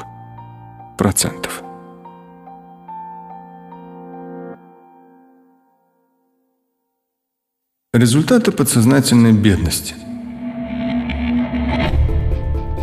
Статистические данные говорят о том, что первое более 30% населения России не имеют сбережений. Второе. Только у 10% населения имеется достаточно накоплений, чтобы продержаться 3-6 месяцев без работы. Третье. Только 3% имеют достаточно средств, чтобы позволить себе не работать более 6 месяцев. Четвертое. Лишь у 2% есть запас средств, способный обеспечить им нормальную жизнь в течение года и больше. Пятое. Более 50% не ведут учета своих ежемесячных расходов, они тратят все, уходя в минус и находясь постоянно в долгах. Шестое. Деньги на старость откладывает менее 1% россиян. И не только россиян, а все постсоветское пространство. 7. У более чем 20% есть непогашенные кредиты, и число таких людей постоянно растет. Это усредненная, но очень даже реальная для России не только статистика. По факту лишь 1-3% людей самостоятельно управляют своей жизнью, что начинается с управления своими желаниями и эмоциями, которые при бесконтрольности тратят, а точнее транжирят, не инвестируют, основную часть финансовых возможностей и денежных средств. Мы, люди, много чего хотим. Но не понимаем, что хороший результат требует строгой самодисциплины и кропотливого труда на протяжении многих лет. На этих страницах я предлагаю вам реализовать свои дисциплину и трудолюбие через внимательное чтение предоставленного материала и заполнение всего, что требуется заполнить собственноручно.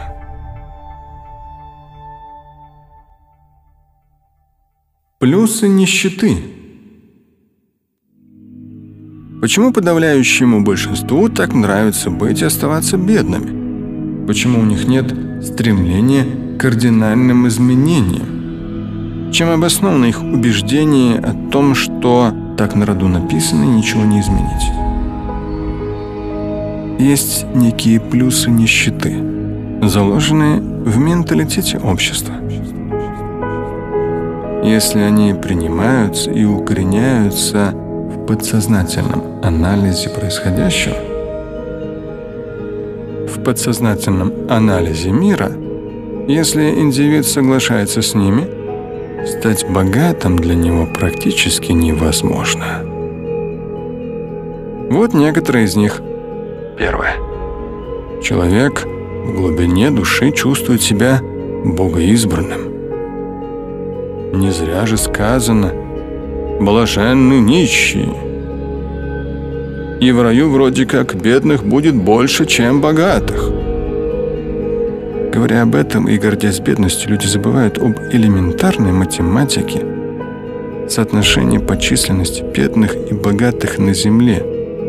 В вечности такие же пропорции, кстати. Второй пункт. Оставаясь бедным, человек свой среди большинства. Не чувствуй себя виноватым перед родственниками и друзьями. Третье. Нет смысла беспокоиться о результате труда. О самодисциплине. Трудишься от звонка до звонка, и хорошо. Четвертое. Нет необходимости менять ставший привычным и таким родным образ жизни. Пятое. Можно спокойно винить во всем окружающих, особенно правительство и богатых людей. Шестое. Тебе, лишенному многих благ, мучающемуся и терпящему, все чего-то должны. Хорошо же? Подчеркну. Подсознательно бедные убеждены, что другие должны им помогать их поддерживать и обеспечивать. Должны отвечать им услугой за услугу, должны хвалить, должны любить, должны быть благодарны.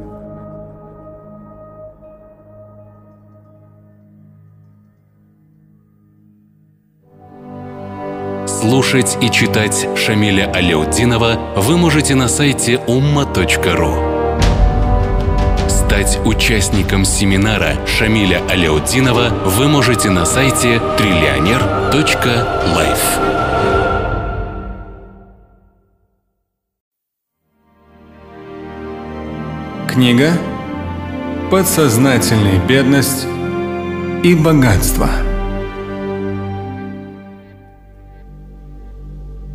Выявление финансовой истории. Коуч Леонид Кроль считает, что на наши ощущения и поведение влияют в числе прочего сценарии рода и семьи. Допустим, менеджер среднего звена в банке, действующий всегда по инструкции, тщательный, ответственный, с прекрасным образованием, живет с гипертонией. Он привык связывать это с наследственностью. Повышенное давление было и у его отца.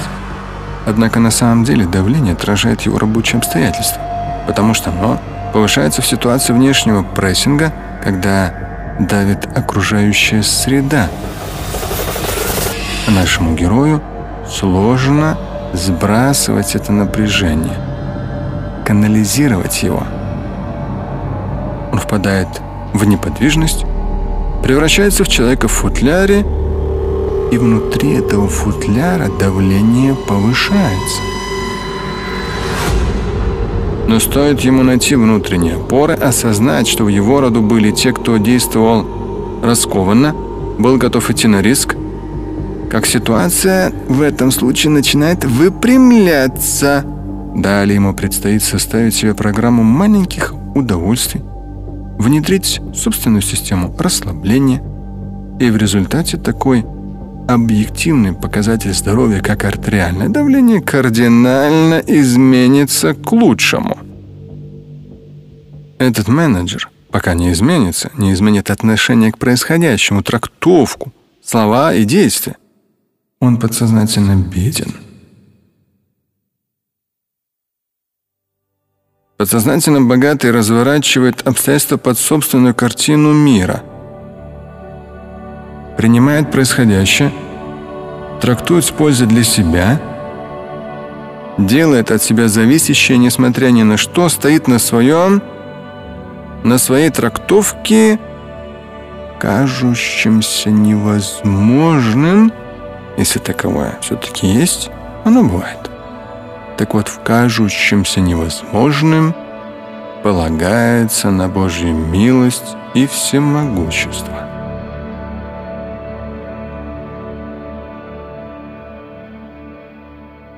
А вот интересный пример из книги Эндрю Мэтьюза «Живи легко». Фред верит, что жизнь — это бесконечная борьба, и если не работать по 70 часов в неделю, то не выживешь. Однажды, просматривая в газете раздел «Работа», он видит объявление о вакансии в офисном здании, расположенном прямо в соседнем квартале. Гибкий график, возможность путешествовать по миру — служебный автомобиль, солидная заработная плата. Быть не может, чтобы все было так здорово. Наверняка тут какой-то подвох, говорит себе Фред. И продолжает листать газету. Он обращает внимание на другое объявление. Но на этот раз офис находится на другом конце города, в двух часах езды на машине. Служебного автомобиля не дают. Трудиться надо от звонка до звонка – Зарплата так себе.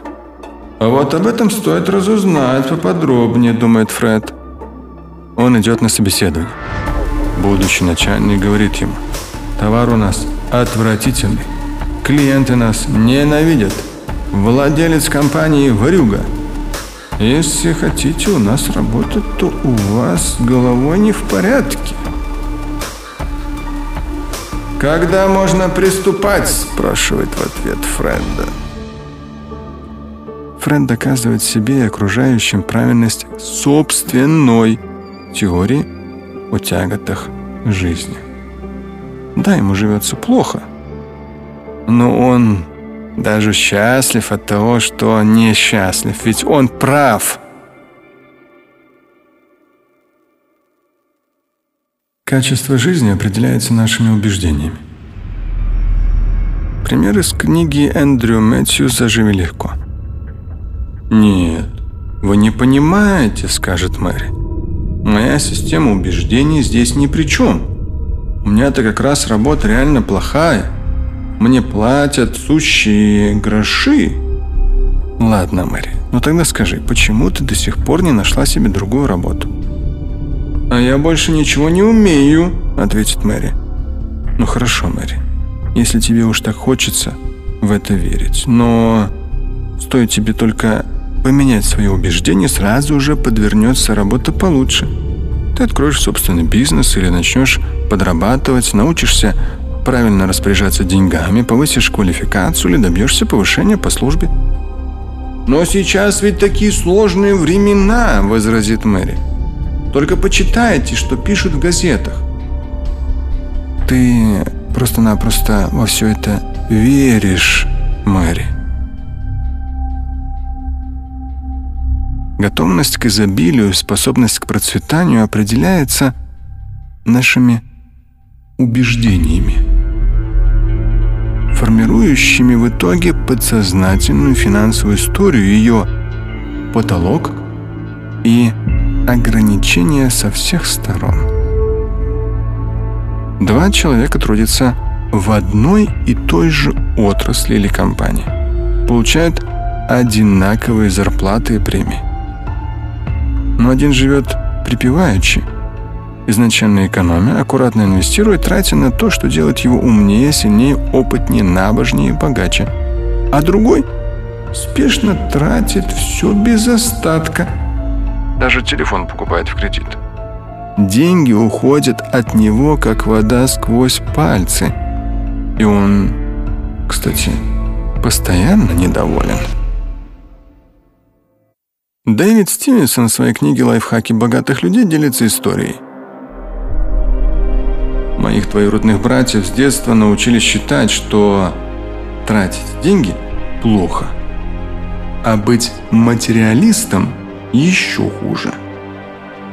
Каждый раз, когда я виделся с ними, мальчики выглядели довольно жалко, что и подтвердилось спустя много лет, когда они пристрастились к наркотикам, алкоголю, быстрым автомобилям и доступным женщинам.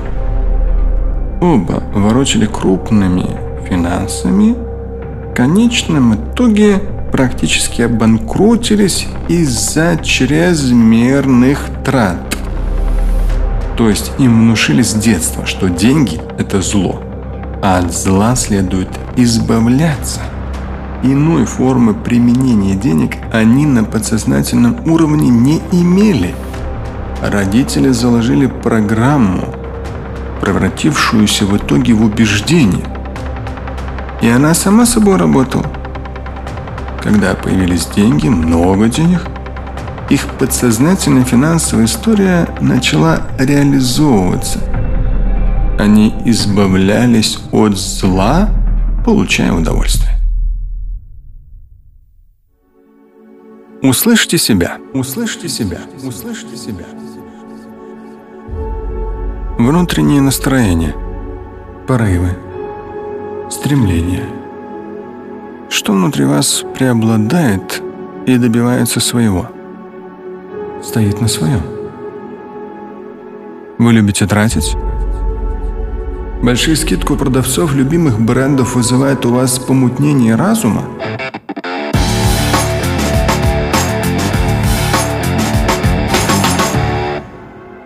Или все же вы умеете сберегать сотни тысяч миллионы, а после обдуманные с верным юридическим оформлением инвестируете их? Идут на работу и работают через «не хочу», «надоело», «устал» и проводят рабочую неделю в ожидании выходных, подсознательно бедные – работают в ожидании рано или поздно выйти на пенсию, подсознательно бедные. Работают день и ночь ради того, чтобы после трудовых месяцев в поте лица отправиться в отпуск и целыми днями объедаться и валяться на пляже, подсознательно бедные. Работают и зарабатывают состояние, чтобы в итоге отойти от дел и жить на каком-нибудь острове? Подсознательно бедные. Для подсознательно бедных богатство ассоциируется с личными самолетами и яхтами. Но мало кто понимает, что подсознательное богатство определяется не количеством денег на счете или под матрасом. Это нечто намного больше. Намного. Еще два примера. Первый. Если даешь поручение подсознательно бедному, например, открывать дверь, он только это и будет делать, на все остальное отвечать «не входит в мои обязанности». А вот если то же самое поручение дать подсознательно богатому, он любую свободную минуту будет стараться инвестировать во что-либо полезное. Уберет мусор вокруг двери, смажет ее, если она скрипит, будет вежлив и приветлив с каждым входящим через нее. Второе. Если подсознательно бедный потеряет 100 долларов, пусть даже на многомиллионной сделке, у него будет испорчено настроение на весь оставшийся день, а возможно и дольше. Хотя финансовое состояние его может исчисляться сотнями миллионов долларов. Если подсознательно богатый потеряет в сделке даже 1 миллион долларов, он сохранит внутреннее спокойствие. Именно подсознательно богатый. Быстро согласится с ситуацией, в уравновешенном состоянии предпримет все необходимые меры, проанализирует, думая на бумаге. И даже если он не сможет вернуть эту потерю по горячим следам, либо рынок окончательно сыграет против него, спокойствие и умиротворенность он найдет в извлеченном уроке и набранном опыте, которые, в свою очередь, сделают его подсознательно еще более богатым. Отмечу, что подсознательно богатые умеют считать деньги, каждый доллар. Не путайте это с жадностью. Стараются покупать с максимальной скидкой, экономить электроэнергию, воду, беречь природу. Но если они решат выделить 50% на благотворительность из годовой прибыли и личного дохода, то сделают это с огромным удовольствием, совершая этот щедрый поступок от чистого сердца на благо другим. Они не привязаны к деньгам. Они бережно к ним относятся, а потому в итоге имеют их очень и очень много.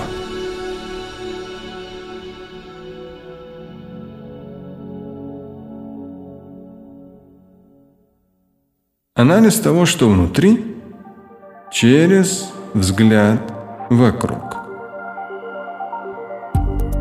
Внешний мир, окружающий нас, это отражение нашего внутреннего мира, подсознательной истории. Посмотрите вокруг себя, находясь в своей машине, в квартире, в кабинете, на ваших ближайших нескольких друзей. Вот ваш капитал, сбережения, счета – вот ваша одежда и обувь. В каких магазинах и отелях вы бываете. Ваш телефон, ваши часы, ваш компьютер. Обратите внимание на ваш рабочий стол, в том числе и в компьютере. Задумайтесь, проанализируйте, оцените отражение и опишите его, только честно, в нескольких предложениях.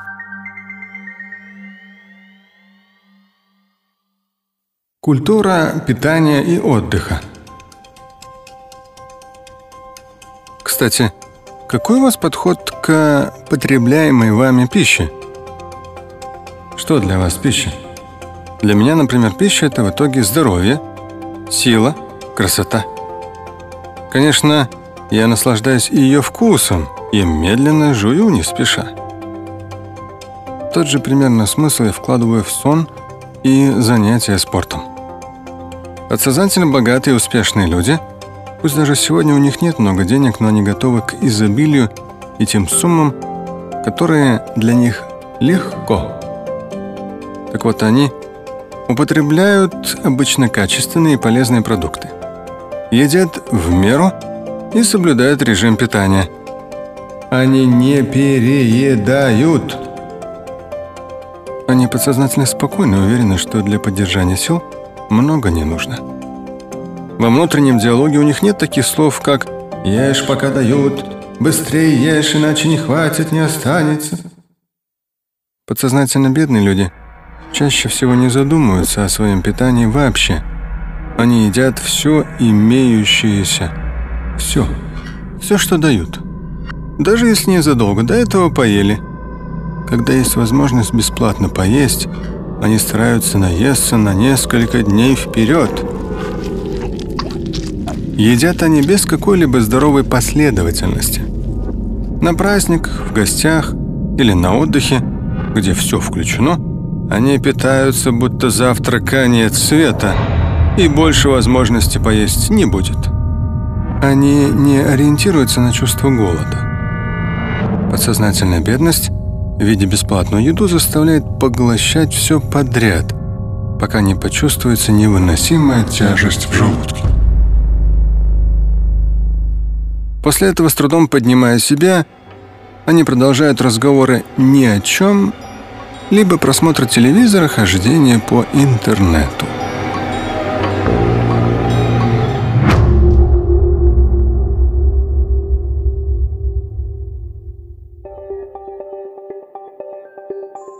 Привычки подсознательно богатых людей входит здоровый образ жизни, занятия спортом, активные виды отдыха и развлечений – они не менее трех-четырех раз в неделю посещают спортзал, ежедневно делают утреннюю зарядку или пробежку. Отдыхать они предпочитают на природе.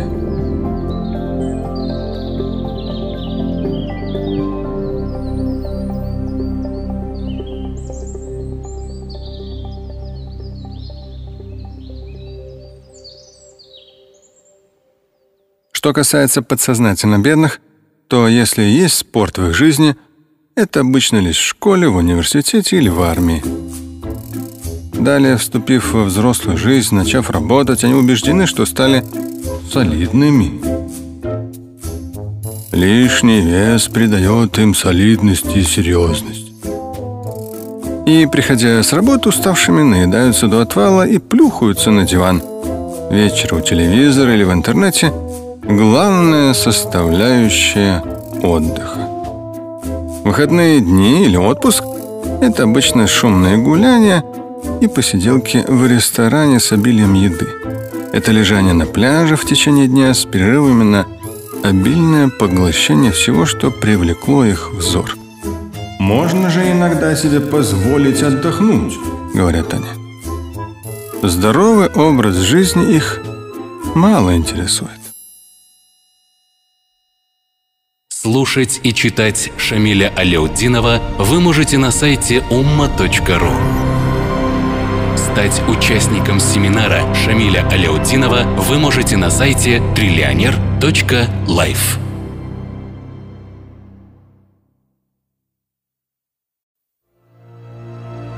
Книга «Подсознательная бедность и богатство». Какой смысл вы вкладываете в деньги? Так какой же? Какие чувства вызывает у вас слово «деньги»? Раздражение? А очень много денег? Как реагирует ваше подсознательное, ваше нутро – какие цифры начинают крутиться в голове. Что для вас деньги? С чем ассоциируются? Это все, кстати, задания. Их нужно делать письменно. Что для вас 10 тысяч рублей? 100 тысяч? 1 миллион рублей. Что для вас 10 тысяч долларов? 100 тысяч долларов. 1 миллион долларов. Если у вас завтра будет 10 миллионов рублей или долларов, что вы сделаете с ними? Как среагировал ваш внутренний голос на такое утверждение? Как их потратить? Есть что-то конкретное? Думайте на бумаге.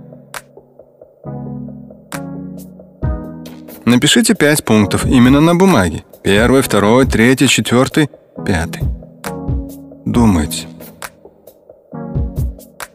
Думайте.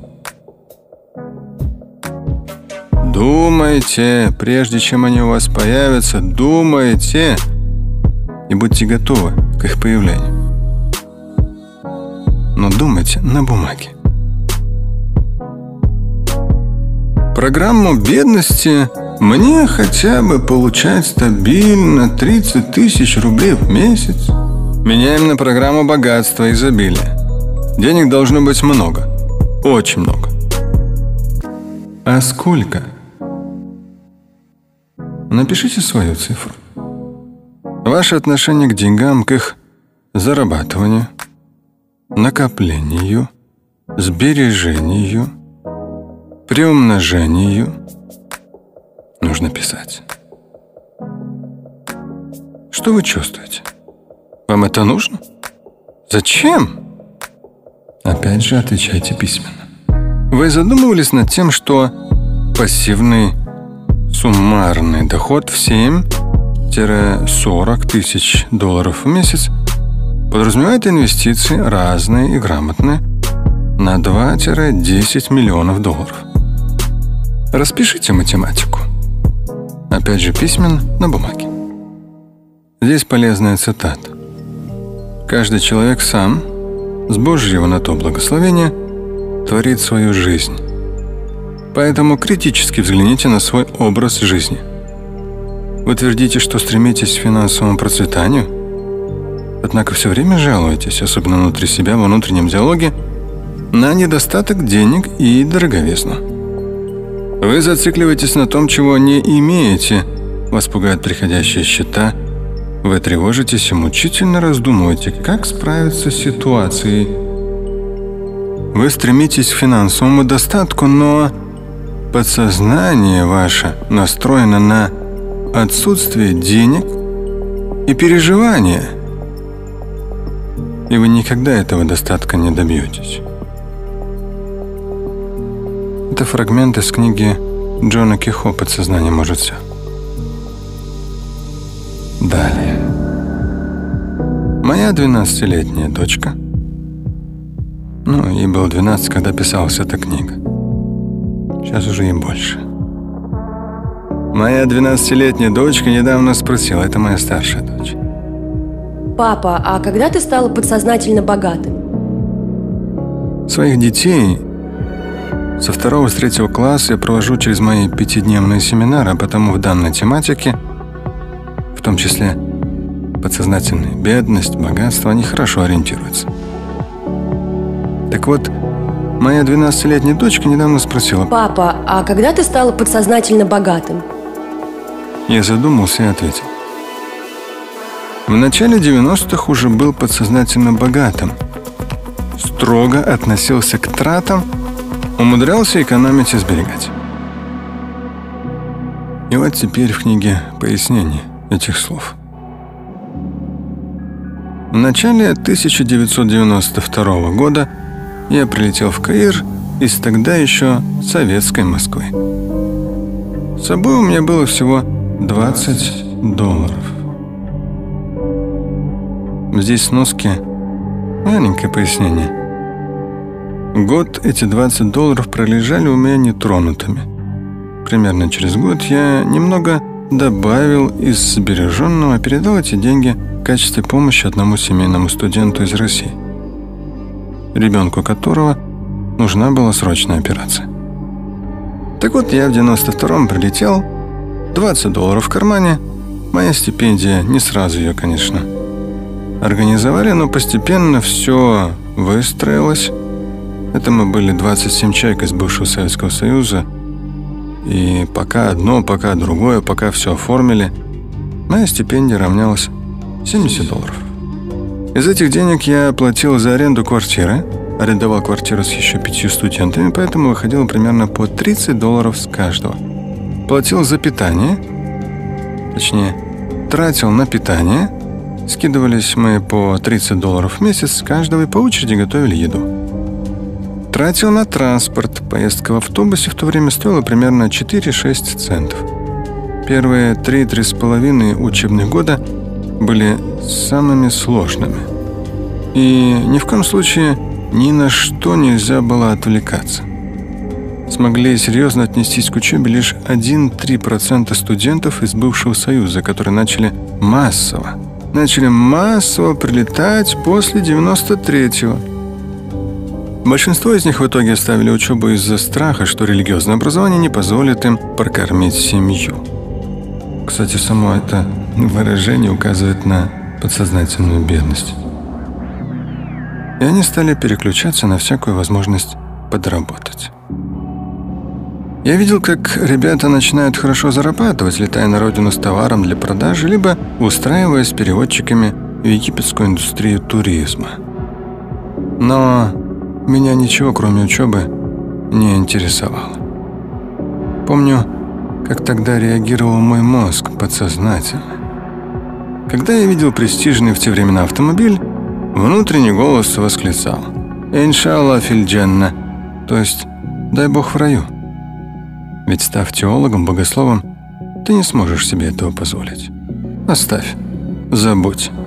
Сейчас нужно учиться выжать из представившихся возможностей максимум, а о том, что будет завтра, не беспокойся.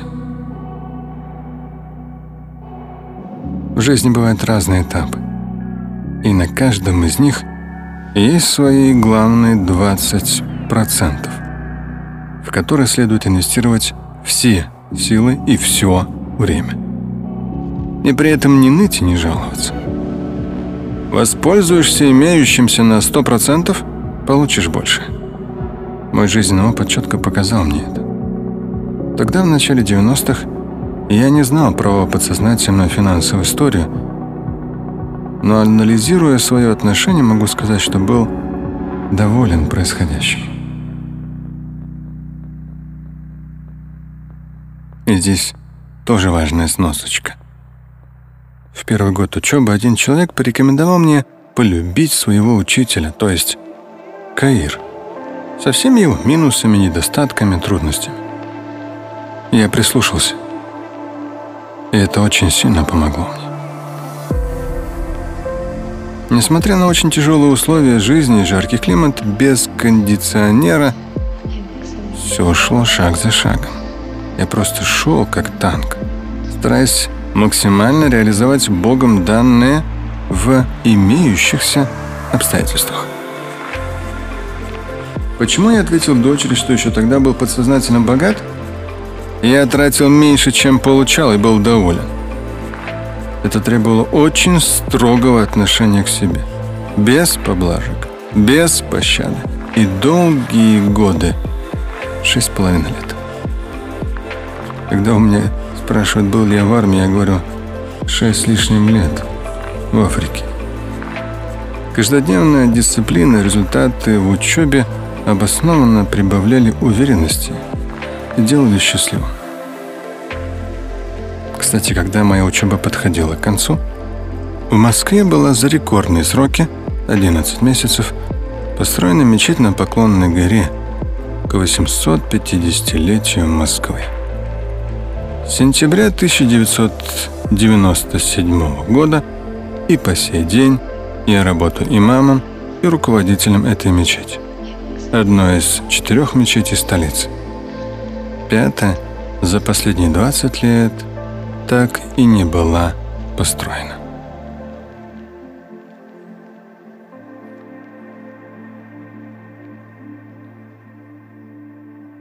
Кредиты – современных реалиях многие думают о кредитах. Как бы взять очередной, либо погасить имеющийся. Проанализируйте, что происходит у них на подсознательном уровне. Здесь нужно вам писать на бумаге. Смогут ли они стать богаче? Здесь должны на бумаге появиться ваши варианты ответов. Человек, окончательно привыкший к костылям, вряд ли когда сможет ходить самостоятельно на своих ногах.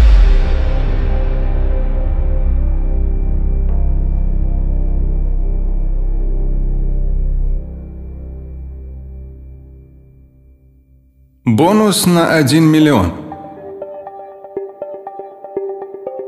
О чем вы подумали? Кто-то представил возможности, кто-то 1 миллион евро, кто-то долларов или рублей. Кто-то сказал про себя «опять деньги», а другой «1 миллион долларов? Да это мелочь, легко». Варианты ответов раскрывают суть и отдельные элементы вашей финансовой истории. Зачем вам деньги? Напишите на чистом листе бумаги этот вопрос и постарайтесь на него ответить. Зачем вы их зарабатываете? Что первым приходит на ум? Напишите. Что из дорогих покупок запланировано вами на 6 месяцев? На один год? На 5 лет? На 10 лет? Напишите. Написав, задумайтесь и опять же пропишите на бумаге. Зачем вам это? И нужно ли оно вам вообще?